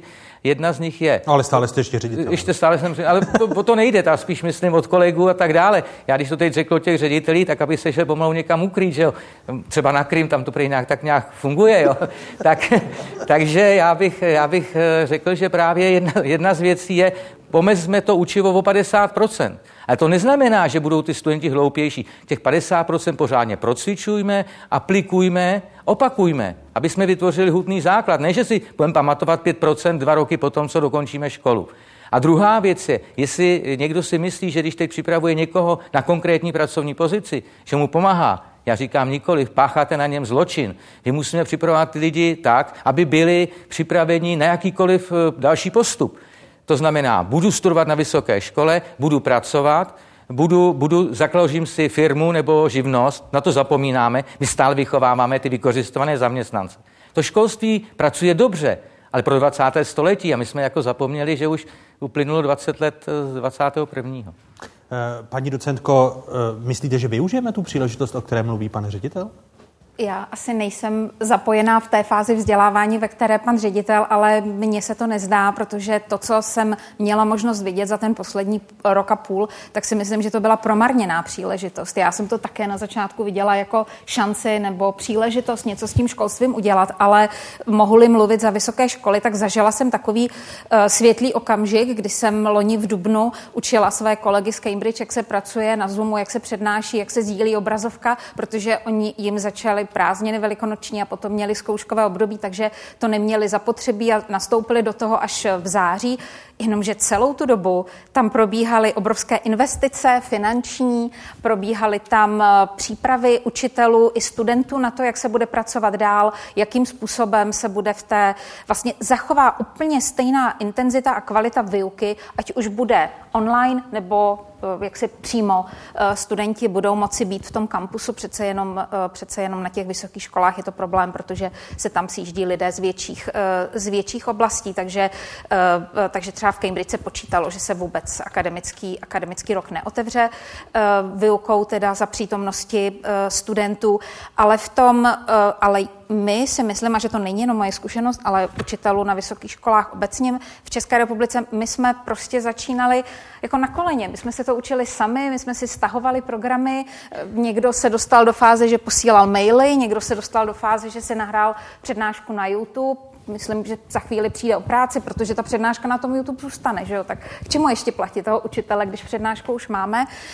No a pak se někteří dostali do těch, do těch Teamsů a do, do toho Zoomu a pracovali s těmi studenty intenzivně a to byla každodenní práce, ale myslím si, že se to zase stojí a padá na osobnosti učitele a to, co říká pan ředitel, já mám strašnou, vlastně strašný Nechci tady, nechci tady vyvolávat diskuzi o rámcových vzdělávacích programech, ale já mám hrůzu, když někdo řekne, pojďme vybírat jenom to, co je důležité, protože zase to stavíte na tom učiteli, který je dostatečně, dostatečně, řekla bych, vzdělaný a je to osobnost, která, která umí ty, ty brány otevřít, protože já se bojím toho, že nastavovat, omezovat, zužovat znamená vytěsňovat určitý druh výchov, vytěsňovat určitý druh humanitního vzdělávání a jsem si já bych se skoro vsadila, jistá,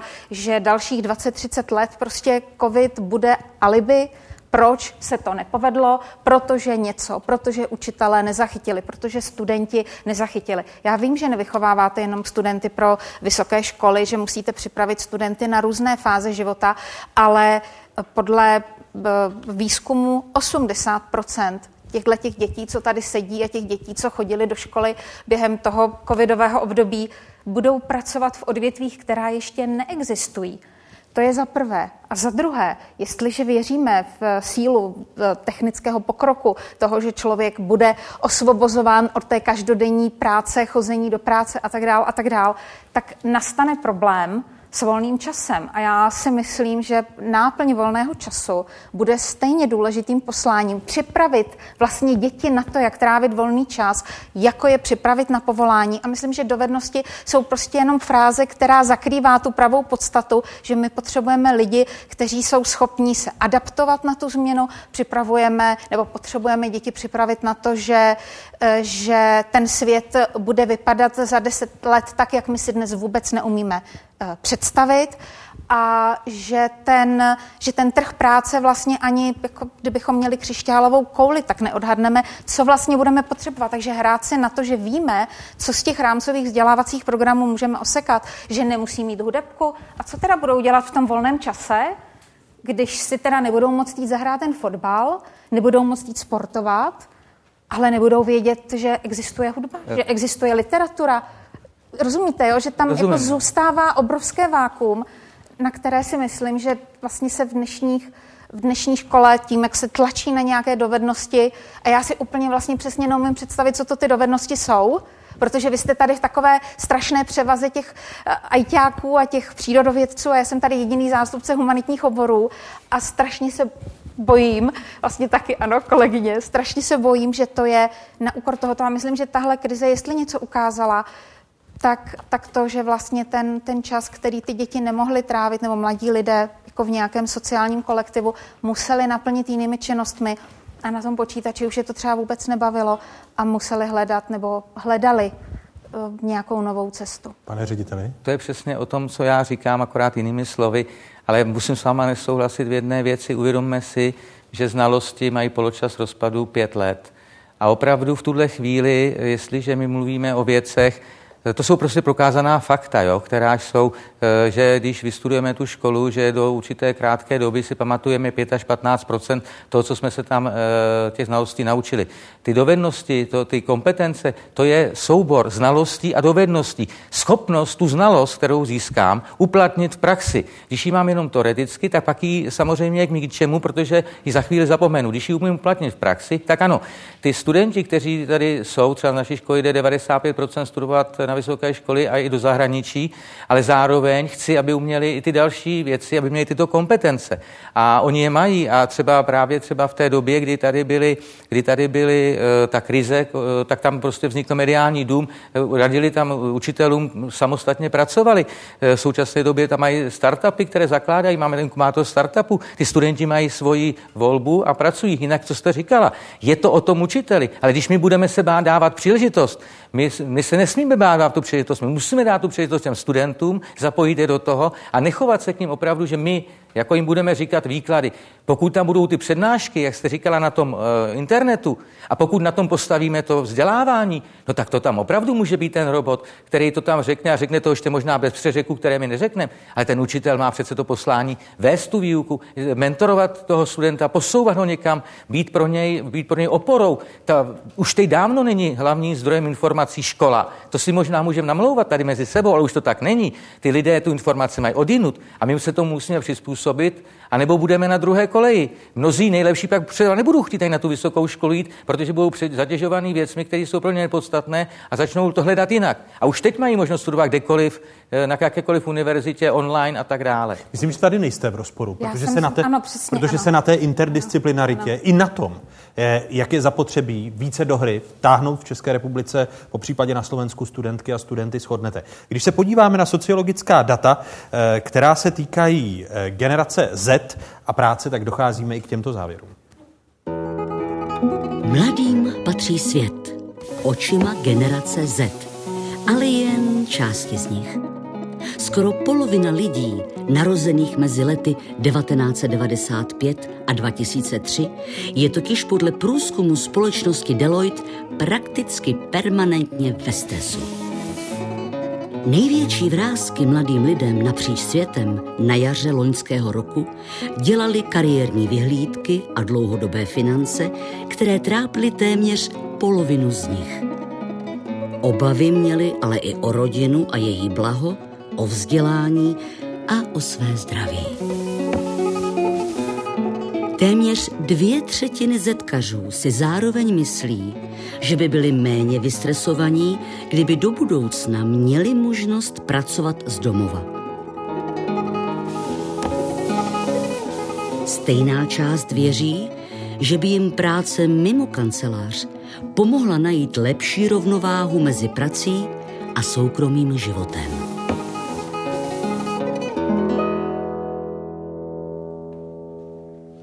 Hospodářská historička Antonie Doležalová eh, učí na Fakultě sociálních věd Univerzity Karlovy nebo už na zmiňované Cambridge. Mají vaši studenti také ty obavy, eh, ku příkladu o tu eh, kariéru a, a budoucnost tvé kariéry? Vůbec nikdy jsem to nezaznamenala.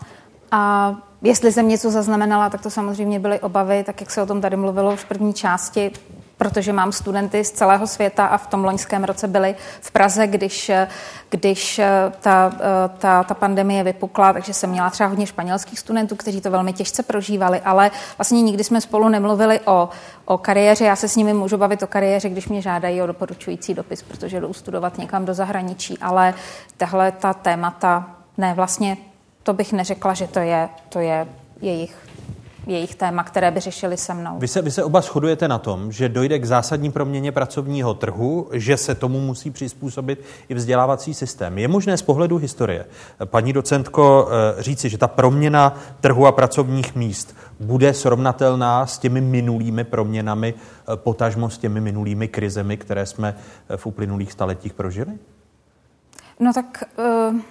My žijeme v prostoru, kde vzdělávání je záležitostí státu už 250 let, takže vždycky to spolu e, nějak souvisí, když stát se ocitne v nějaké hlubší krizi nebo když selhává ve výkonu svých, svých funkcí a to tady selhával, ale jestli bych e, dokázala najít e, Mm, jako srovnatelné příklady. Já myslím, že analogie ano, ale srovnání úplně neexistuje. Ale třeba eh, jsou dneska už studie o tom, jak, vypadal, jak eh, vypadaly některé ekonomické procesy v době španělské chřipky a tam se ukazuje, že, že třeba mm, inovace, podíl eh, vynálezů a nějakých patentů podaných vlastně vůbec neklesl v době, kdy radikálně poklesly ekonomické aktivity a vysvětlují si to historikové tím, že prostě naopak to bylo období, které volalo potom, aby lidé přišli s nějakými inovacemi, eh, tak jako je to teďka, ale protože mluvíme o radikálně jiných obdobích, tak, tak srovnávat bych si to určitě nedovolila. Ale ty analogie ale, na místě jsou. Ty analogie na místě asi jsou, ale vždycky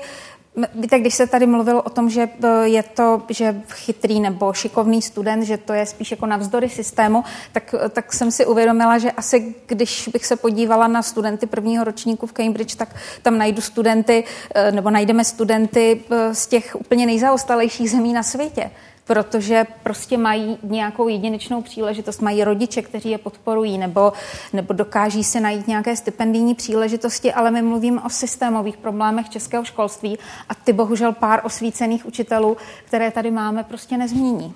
Pane řediteli, váš pohled uh, na... na... Já, si, já si to myslím samozřejmě taky, protože kdo říká, že ví, co bude za pět let, tak uh, proměnutím kecá. Eh, my to nevíme, ale víme, že co, budeme, co ty lidé budou potřebovat. Budou potřebovat měnit častěji pracovní pozice. Dřív se vychoval někdo na jednu pracovní pozici, který změnil jednou za život firmu, se na něj koukalo jako na fluktuanta, teď to bude třeba pravidle budeme hledat další příležitosti, třeba i v tom průmyslu, starosti o seniory a tak dále, či tam těch věcí bude dost a my nevíme teď jak.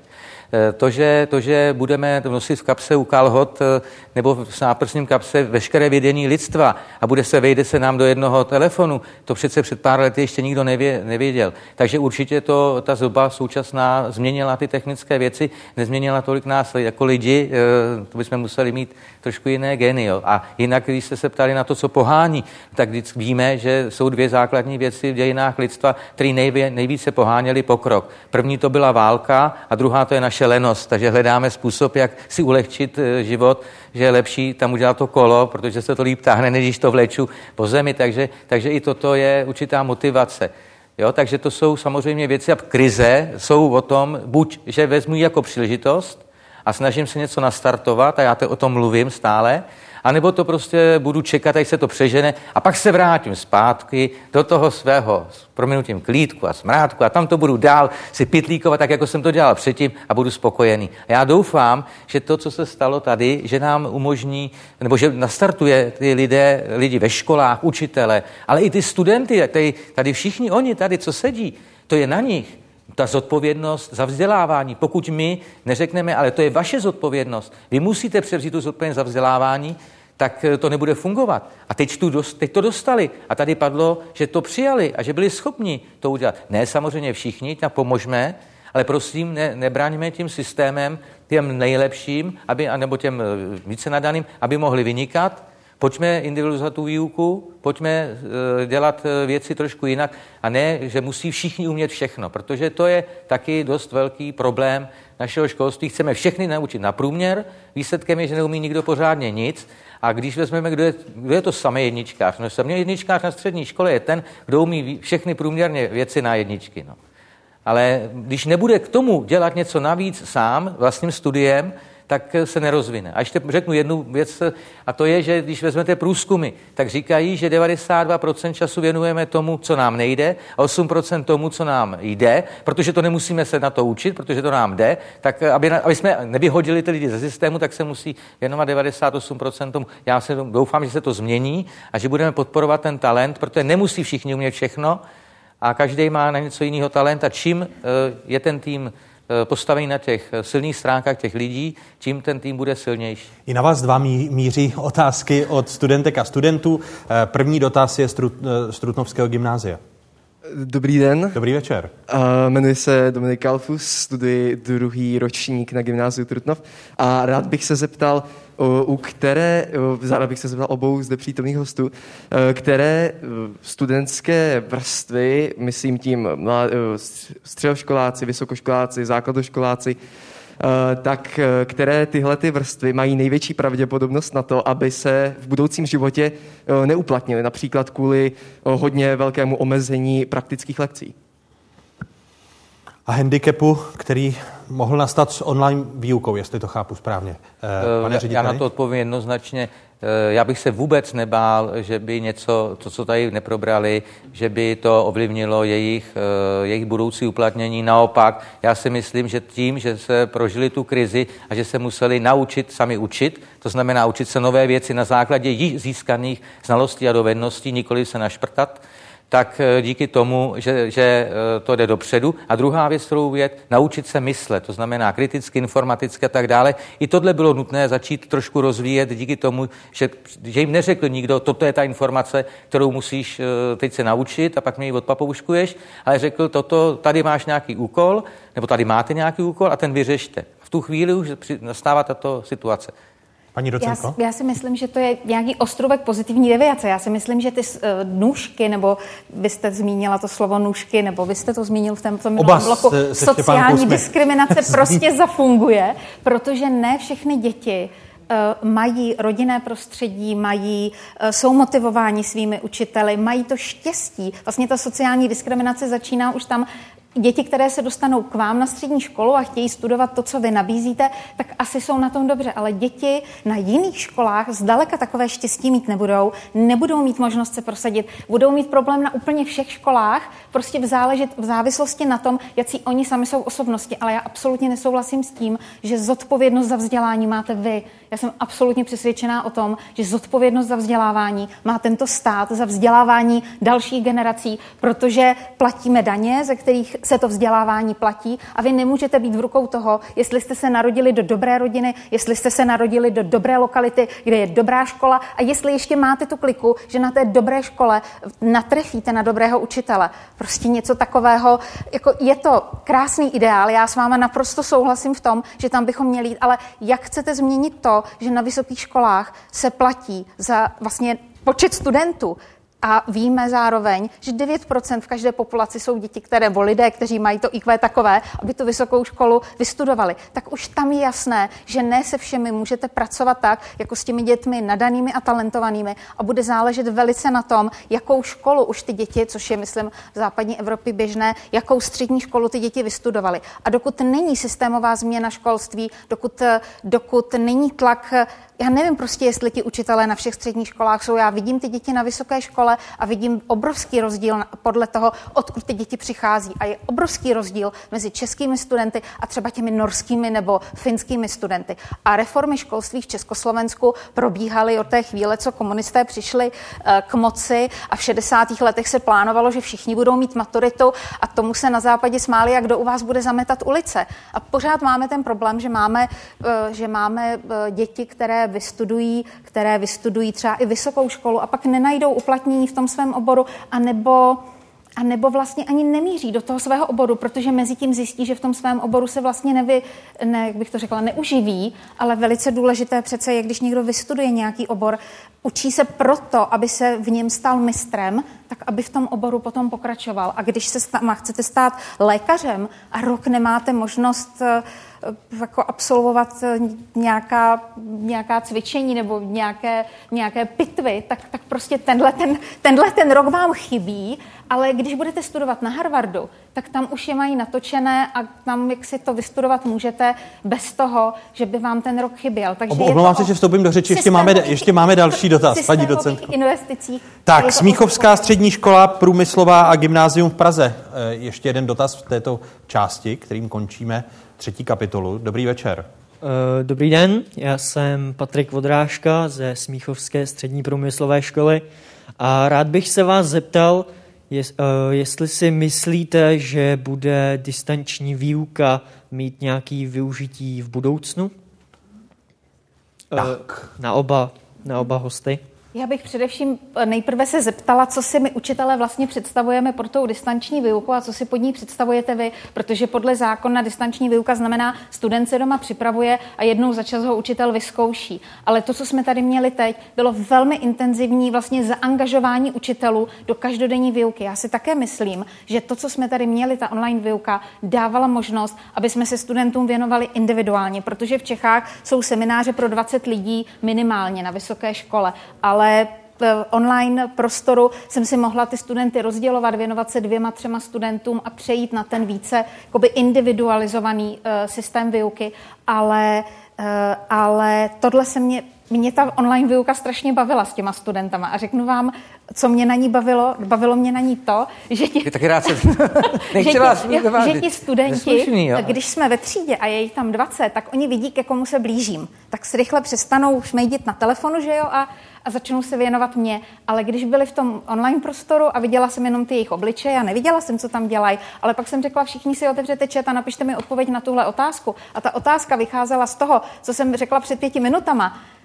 A oni na to rychle přišli, že se takto ptám, tak potom samozřejmě dávali všichni pozor a pro mě to bylo vlastně mnohem jednodušší udržovat je v pozoru nebo v pozornosti, než, než, při, té, než při té výuce jaksi, Pane řediteli, stručná odpověď. Já, já se zkusím být stručný a e, to je přesně o tom teď e, tenhle způsob. Já, moje snaha je, aby ty studenty jsme zapojili do té výuky, aby tam nebyli v tom, že poslouchají dlouhý výklad a e, jsou vlastně neustále seznamováni s nějakými fakty, ale že oni sami ty fakta tvoří. A pokud ne, nebudeme mít zodpovědnost, ty studenti nepřijmou tu zodpovědnost. To je ta vnitřní motivace, která chybí.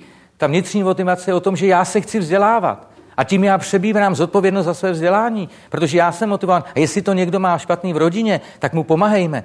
Stát, jako jakákoliv strategie, co napíšeme, pokud ty ředitele a učitele na těch školách to nebudou dělat, tak to fungovat nebude. To je prostě jednoznačné. A tam musíme upřít svou pozornost. Ředitel střední školy Radko Sáblík i hospodářská historička Antonie Doležalová zůstávají hosty Fokusu. Prozatím děkuji.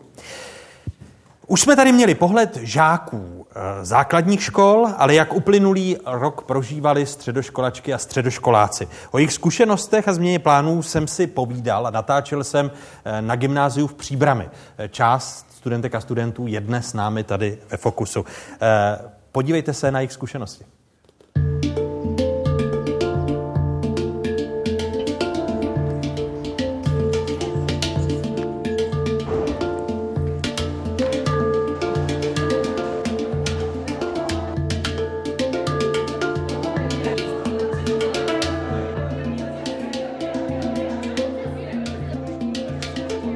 Když necháme stranou to, že jste nemohli chodit do školy, že jste měli distanční výuku. Majdo, jak tě nejvíc ovlivnila ta koronakrize, když se rozpomeneš na ten uplynulý rok? úplně první věc, na co se vzpomenu, je, že um, to, co třeba bylo naplánované a jak je ta doba um, možná jako uspěchaná, tak uh, to všechno, co bylo naplánované, tak vlastně najednou jako skončilo a nemohli jsme dělat ze dne na den nic. To byla spousta příležitostí ten loňský rok, které se třeba neuskutečnily, když mluvím za sebe, ať jsou to třeba taneční. Měli jsme letět se školou do Austrálie, což samozřejmě nevyšlo taky. Dva dny potom, co se uzavřely školy. Michale, o co jsi přišel ty? No já přišel o spoustu věcí. Já jsem taky měl cestovat. Zároveň já pracuji v hospodě, což si hodně užívám. Je to taková moje oblíbená volnočasová aktivita, byť je to i moje práce. A o to jsem přišel. A právě v té hospodě mám ten sociální kontakt. Že já vždycky ty lidi okolo sebe měl, ale najednou zmizeli. Ze dne na den a vlastně skoro rok, nebo i přes rok vlastně jsem některé vůbec neviděl. A to mě docela zasáhlo. Sáro, jaké jsou tvé zkušenosti? Musím říct, že jsem si taky trochu sáhla na dno, protože se mi doma vůbec nedalo jako soustředit. Docela se mi i zhoršily známky, což um, v distanční výuce úplně běžné nebylo. Většinou ty lidi využívali sešity a měli spíš lepší známky. A, ale pro mě bylo vážně těžké si najít znovu ten řád a využít tu spoustu volného času nějak produktivně. A když jste se doma bavili o, o té sdílené zkušenosti, kdo to v tvé rodině nejlépe nesl, tu, tu koronakrizi? Tak nejlépe to v mé rodině nesl asi můj kocour, který byl ze dne na den rád, že jsme s ním doma a on to sami prožíval hodně rád a byl spokojený. kocour. Michale, eh, proměna vnějšího světa. Eh, co je zásadní z tvého pohledu? Tak z mého pohledu je asi nejzásadnější otázka svobody. Já jsem hodně svobodmyslný člověk a najednou ze dne na den jsem furt slýchal, musíš nosit roušku, musíš tam, nesmíš tam, já musím jenom umřít. Takže tyto věci se mi úplně, úplně nelíbily. Samozřejmě uvědomuji si, uvědomuji si důležitost těch, těch opatření, ale... Rebeloval jsi? Prosím? Jestli jsi rebeloval? Uh, možná trochu ano, ale samozřejmě v rámci, v rámci nějakých... Vládních nařízení. V rámci vládních nařízení samozřejmě. Já si úplně nemyslím, že, že ta krize byla řešena úplně správně ze všech pohledů. A tím nemyslím nejen nás v Česku, ale po celém světě. Já si myslím, že za ten rok se ukázalo v mnoha státech, a nejen v státech, ale i třeba v některých nadnárodních organizacích, že někteří lidé úplně nejsou schopnými vůdci což je podle mě ta nejdůležitější věc, když teda vedu nějaký stát, národ nebo nějakou instituci. Takže jaká krize elit se tady určitě projevuje. Já si myslím, že ona se projevuje už delší dobu. Ale jak přišla ta pandemie, tak, tak, se to, tak to asi viděli úplně všichni. Je něco, pod čem se ti stýská už teď, když eh, se rozvolňuje? Není tam tak častý ten, eh, ten kontakt v rodině? Je něco, pod, pod čem se ti bude stýskat? Asi se bude stýskat po tom společném čase, protože přece jen teď každý musel do práce nebo se učit a není to, že prostě si večer sedneme, povedeme si dvě hodiny povídat a můžeme vlastně jít spát později, věnovat si ten čas a nemusíme se stresovat z těch všech povinností, které nás čekají další dny. Je někdo z vás, koho na, napadlo, že by během té koronakrize opravdu jako změnil svý uvažování třeba o budoucí profesi a podobně? Já jsem vždycky chtěla být učitelkou, ale tak nějak jsem zjistila, že jsem začala neuvěřitelně obdivovat práci lékařů, během té krize a uvědomila jsem si, že bych hrozně ráda byla součástí vlastně kolektivu, který takovýmhle způsobem pomáhá a opravdu zachraňuje ty životy. Takže půjdeš na lékařskou fakultu. Chystáš se? Chystám se. Taková změna to, to byla opravdu v tvých úvahách během té koronakrize? Ano, kompletně jsem vlastně změnila uvažování svoje. Já jsem vždycky chtěl studovat práva, eh, to se nezměnilo, ale když jsem viděl eh, na, loni v březnu to chaoti, řeknu chaotické eh, rozhodování vlády, tak jsem si uvědomil, že bych prostě chtěl změnit budoucnost našeho státu a prostě jsem si řekl, vstoupím do té politiky. Matildo, tvá budoucnost změnila ji nějak korona krize nebo ne? Ty úvahy o tvé budoucnosti? Ani ne, mě právě spíš utvrdila v tom výběru budoucího povolání Dobře, já chci být právě novinářka a přijde mi, že právě ta situace ve světě ukázala, jak důležité je právě objektivní informování o právě všech, všech, vlád, o všech vládních opatřeních a vlastně ukázalo mi to, že chci být ten člověk, který právě zprostředkovává ty informace a který je zprostředkovává kvalitně.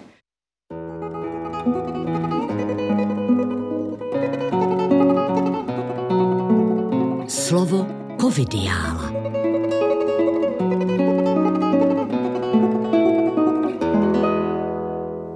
Závěrečná kapitola dnešního fokusu vysílaného Stoucova dvora v otázkách covidiálu. První dotaz. Dobrý večer. Dobrý den, já se jmenuji Pavel Wagenknecht a jsem z Trutnovského gymnázia. Chtěl jsem se zeptat, jakým způsobem se změnil pohled veřejnosti na české školství během uplynulé krize a zda to, tento pohled se měnil jinak v Evropě nebo v jiných státech než třeba v Česku. Tak, kým začít? Asi vámi, paní docentko? Jestli se... Eh, Já si myslím, eh, nebo pro, podle mého názoru je to ta otázka těch eh, té náhody, kde se pohybujete a kde jste žil, protože názory na, nebo kde žijete, názory na školství, eh, tady nám v jednom výzkumu, že ho demonstrovali rodiče, tak podle toho, jaký učitel učil eh, jejich dítě, jakou měli oni zkušenost s tím, s tou online výukou, tak podle toho samozřejmě hodnotí, ne, hodnotí pozitivně nebo negativně. Takže pro mě je to jedna z promarněných šancí té, té krize, kterou jsme si prošli, že mohla, podle mého názoru se hned v prvních týdnech ukázalo, že učitelé a lékaři jsou prostě prostě nejdůležitější povolání, které v téhle chvíli máme a že jenom na nich záleží, jak bude vypadat život v téhle zemi za 10-20 let. Učitelé peníze, eh, pro infrastruktura, eh, vzdělávání, eh, všechno vlastně byla možnost peníze investovat do těchto věcí a z těch 500 miliard eh, prostě stát do školství, aspoň pokud teda jsem to mohla pozorovat, vlastně neinvestoval nic, takže kredibilita uh, si myslím uh, školství záleží na tom, s kým se ti jednotliví školáci a jejich rodiny potkali během té doby. Pohled takže... rodiče, Lukáše Polerta, v odpovědi na tu, na tu otázku. No tak já jsem byl celkem spokojený s tím školstvím. Já, já jsem ty, tu, tu online výuku opravdu strávil, uh, strávil v nemocnici. A e, pokud, jsem, pokud můžu vlastně říct e, to, co e, mě pak říkali děti, tak tam fakt jako velký problém nebyl. Jak jsem říkal, moje děti to strávily na horách, na, té online výuce, a akorát ty, ty menší děti, ty prostě v tom, ty měly jako problémy s domácími úkoly, ale jinak jako jsem neviděl problém. Pohled psycholožky, paní docentko? A odpověď? Těžká otázka, já bych potřeba data jako vědec a já je nemám z té veřejnosti, ale tak nějak jakoby vysuzuju, že postoj veřejnosti vůči školství a vzdělávání není příliš pozitivní, že uh, úplně nevěříme školství jako rodiče, že hodně se snažíme třeba najít dobrou školu, pokud má naše dítě nějaké nadání, a tak mu snažíme pomoct, aby našlo nějakou dobrou školu a dobré učitele. A, že bohužel prostě nějak se nedaří ten postoj k tomu školství vlastně změnit, ale i postoj vás, vás jako studentů vlastně k tomu, že učení, mučení, musím do školy, škola je otrava, vzdělávat se, učit se je protivný, je to něco, co mi bere čas, něco, co mě nudí a že spíše možná jako kež by vás vaši učitelé vedli k tomu, že v tom poznání je prostě štěstí. Že to, že se učíte, vám přináší pocit štěstí a že tím můžete velmi dobře zapracovat na tom, abyste se cítili líp. No. Odpověď učitelů. Eh, Štěpán Kováclové. Tak dám přednost dámě. dámě. Tak eh, já si myslím, že spousta, spousta rodičů vlastně dětí z prvního stupně si uvědomila, že to není tak úplně jednoduché. A to je vlastně zkušenost eh, mých kolegyň, protože já na prvním stupni neučím. A jinak si myslím, že nám to ukázalo, že potřebujeme to spojenectví, že prostě potřebujeme spojenectví škola, rodiče, a já teda nesouhlasím s paní docentkou, myslím si, přenesení odpovědnosti na ty děti je strašně důležitý. Oni musí převzít odpovědnost za své vzdělávání, protože když prostě nebudou chtít převzít odpovědnost, tak se nikam neposunou. To může být učitel jakýkoliv, to můžou mít jakékoliv zázemí. Ale když někdo nebude chtít, tak eh, to nebude fungovat. Václavé? Odpověděl bych úplně stejně, ať už měli rodiče jakoukoliv zkušenost, pozitivní nebo negativní, každopádně měli vhled do toho, co se děje a může díky tomu vznikat veřejná debata a to je důležité. I my ji tady vedeme ostatně ve Fokusu, pane řediteli. No já si myslím, že to někdy přijde, jako že někteří rodiče si prožili něco na školách, takže říkají si, tak ty si to taky musíš vypít a mít to zase stejně, jako jsem to měl já. A zapomínají na to, že se ta doba opravdu změnila a že je to, že je to trošku něčem jiným. Třeba i to, že formální vzdělávání eh, začíná někdy v některých fázích převažovat nad tím formálním, že se, že se samostudium eh, dostává na vyšší úroveň a v té oblasti IT přicházejí na střední školu žáci, které, kteří jsou výborní eh, v mnohých ohledech a naučili se to sami. Nic takového nebrali. A proč se to naučili sami? Protože měli motivaci se to učit a zjistili, že, že to jde. A to je ten základ, který je. A to celé, ten přístup další, je jedné jediné věci. O změně našeho myšlení, že jsme v jiné době a v jinými podmínkami, než bylo. A to je to nejtěžší, co po nás někdo může chtít. Vystoupit z té komfortní zóny a změnit své myšlení. Další otázka. Dobrý večer. Dobrý večer, já jsem Juraj Slovák z křesťanského gymnázia a moje otázka bude nejspíš asi směřovat na pana Polerta. My jsme se tady uh, bavili hodně o motivaci studentů a žáků na univerzitách a na školách, ale co ta motivace mladých sportovců, protože uh, jak byla škola zavřená rok a půl, tak byly i sportoviště zavřený a nemohlo se sportovat ve skupinkách. Uh, sportoviště byly zavřený a myslíte, že to bude mít dopad třeba i na nějakou reprezentaci v budoucí době? Lukáši. No, já si myslím, že je to něco podobného jako v tom vzdělávání. Pokud to ten mladý sportovec eh, chce někam dotáhnout, tak to tam prostě dotáhne. Takže i když, eh, i když měl sportoviště zavřený, tak, eh, tak jsem říkal už předtím, že to sportoviště bylo zavřené pro všechny, všechny děti, všechny, vlastně celou mládež, takže i ty se sportovali. Eh, byl tam trochu, jednou nastal trochu problém v tom, že vlastně eh, profesionální sportovci eh, mohli sportovat. Tam já jsem se trochu zlobil, probíral jsem to na olympijském výboru, co to vlastně profesionální sportovec je, protože ta definice není úplně jasná, jestli to je ten, co si nějak s tím vydělává, jenomže jenomže eh, ty mladí eh, sportovci, často účastníci olympiády, tím je třeba 13-14 let, že gymnasti. Takže tam eh, to byl trochu takový nespravedlivý, že ty, ty, ty, ta mládež nemohla sportovat všechna. No. Pak se na podzim, že se pustila liga, první liga. Mě to hrozně mrzelo, protože myslím si, že by měli mít přednost ta mládež, která to vlastně dělala denně.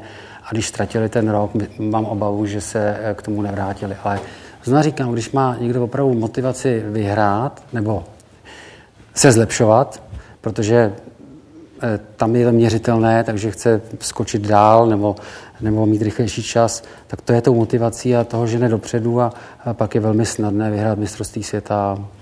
A, a olympijskou medaili. To znamená, nenechte se připravit o vaši individuální motivaci. Eh, radí Lukáš Polert. Eh, další dotaz. Dobrý večer. Dobrý večer. Eh, jsem Matěj Tůma Oktaj ze základní školy brigádníků a eh, kdybyste měli prožít dobu covidovou ještě jednou, co byste asi pozměnili a co byste udělali jinak? A otázka je asi na všechny. Tak, pane řediteli, začněme u vás. Kdybyste měli ještě jednou prožít covidovou dobu, co byste... Eh, tak já si myslím, že bych toho zase tolik nezměnil, to, co, to, co se dělo tam u nás ale samozřejmě vždycky můžete udělat věci lepší, takže ta zpětná vazba analýza je strašně důležitá a určitě bych nějaké drobnosti udělal, ale ten způsob, který byl, bych zůstal, zachoval stejný. Iva Poláčková Šolcová, paní docentko. Já přemýšlím. Chcete ještě chvíli, že bych se přesunul eh, k jiné, k jiné paní docence, k Antonii Doležalové?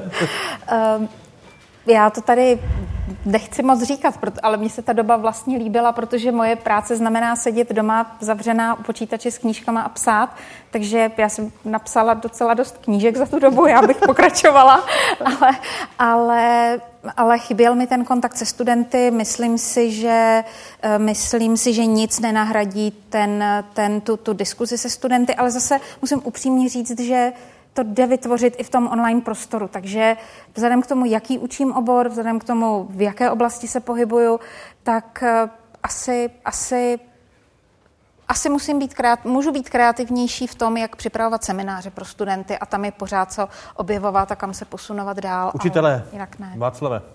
Taky o tom hodně přemýšlím a mm, domnívám se, že my jsme si teď za ten rok a půl vytvořili spoustu strategií pro to, uh, už tady bylo o motivaci, o to, jak dostat do vzdělávání všechny děti, aby ty nůžky nebyly tak rozevřené, jak dbát na jejich psychické pohodlí. Takže myslím si, že by bylo dobré, kdyby, eh, kdybychom pro tu případnou vlnu, kdyby to mělo přijít znovu, eh, tak všechny tyhle naše poznatky eh, dokázali začlenit včas. Štěpánko? Mm-hmm. Václav to řekl moc hezky, já teda doufám, že už to nepřijde. A co bych udělala jinak? A, a myslím si, že spousta učitelů, my jsme ze začátku vůbec nedokázali mm, zvládnout nějaký vlastní time management. Nám se vlastně ta práce, jako najednou byla práce pořád, od rána až do večera, vlastně až do noci, protože některé děti pracovaly ráno, některé děti pracovaly v noci. A já jsem třeba vůbec nedokázala oddělovat vlastně pracovní čas a ten soukromý čas. A když jsem se o tom bavila s kolegy, tak nás bylo taková spousta a tam to trošku jako zavánělo už nějakým vyhořením. Takže na tohle je třeba nějakým způsobem dávat pozor. Oddělování pracovního osobního času, Lukáši? Tak já bych to asi moc změnit nemohl, protože já jsem teda asi jeden z mála, co jsem vlastně dělal eh, ve zdravotnictví a staral jsem se o ty pacienty celý rok, tak tam, tam jakoby nějaká velká změna být nemohla. Jediný, co si myslím takhle zpětně, že nám trochu unikla ta riziková skupina, která bohužel měla nejvíc umrtí a to byly ty starší lidé, kteří měli nějaká chronická onemocnění. A my jsme je eh, trošku odsunuli stranou a mm, myslím si, že i díky tomu, a, eh, že jsme vlastně zamezili kontakt eh, s, s příbuznými a vlastně i, i možná se oni báli sami chodit někam ven i za svými lékaři, tak si myslím, že tam bych asi zacílil trošku větší snahu společnosti, aby jsme se o ně postarali. No. Ivo, měla jste čas na promýšlení, závěrečná odpověď no mě, vaše? Mě inspiroval pan doktor teď, ne, abych asi, asi přišla s čísly, se kterými teď někdo nepřišel, nebo já nevím, asi, asi aby, aby se to nestalo, nebo prostě já vůbec nechápu, jak jsme něco takového mohli dopustit. Jako já se za to docela stydím vlastně, že i když jsem dělala, co jsme mohli, tak prostě jak, se, jak jsme se mohli dostat do takhle pekelné situace. A, jak jsme mohli jako takhle málo pomoct a poskytnout péči seniorům, jak jsme mohli nechat umírat samotný, jak bez rozloučení a tak, jo. Prostě jak jsme něco takového jako mohli dopustit. To je na vás, abyste to změnili. Tak děkuji. Eh, děkuji za, tu, eh, za ta závěrečná slova, eh, která šestice hostů věnovala našemu publiku a díky, že po roce a půl jste přijali pozvání k nám sem do Fokusu. Díky a loučím se s vámi, televizními diváky z Pravodajské 24. Těším se příští měsíc ve Fokusu nashledanou a loučím se s psycholožkou Ivou Poláčkovou Šolcovou, učitelkou Štěpánkou Bajelerovou, učitelem Václavem Fialou, lékařem Lukášem Polertem, hospodářskou historičkou Antoní Doležalovou a ředitelem střední školy Radko Sáblíkem. Děkuji vám. Děkuji studentkám a studentům středních škol, který byli dnes tady s námi a e, děkuji i Toulcovu dvoru v Praze Hostivaři, že jsme mohli dnešní Fokus odsud odvysílat. Hezký zbytek večera dobrou noc vám všem.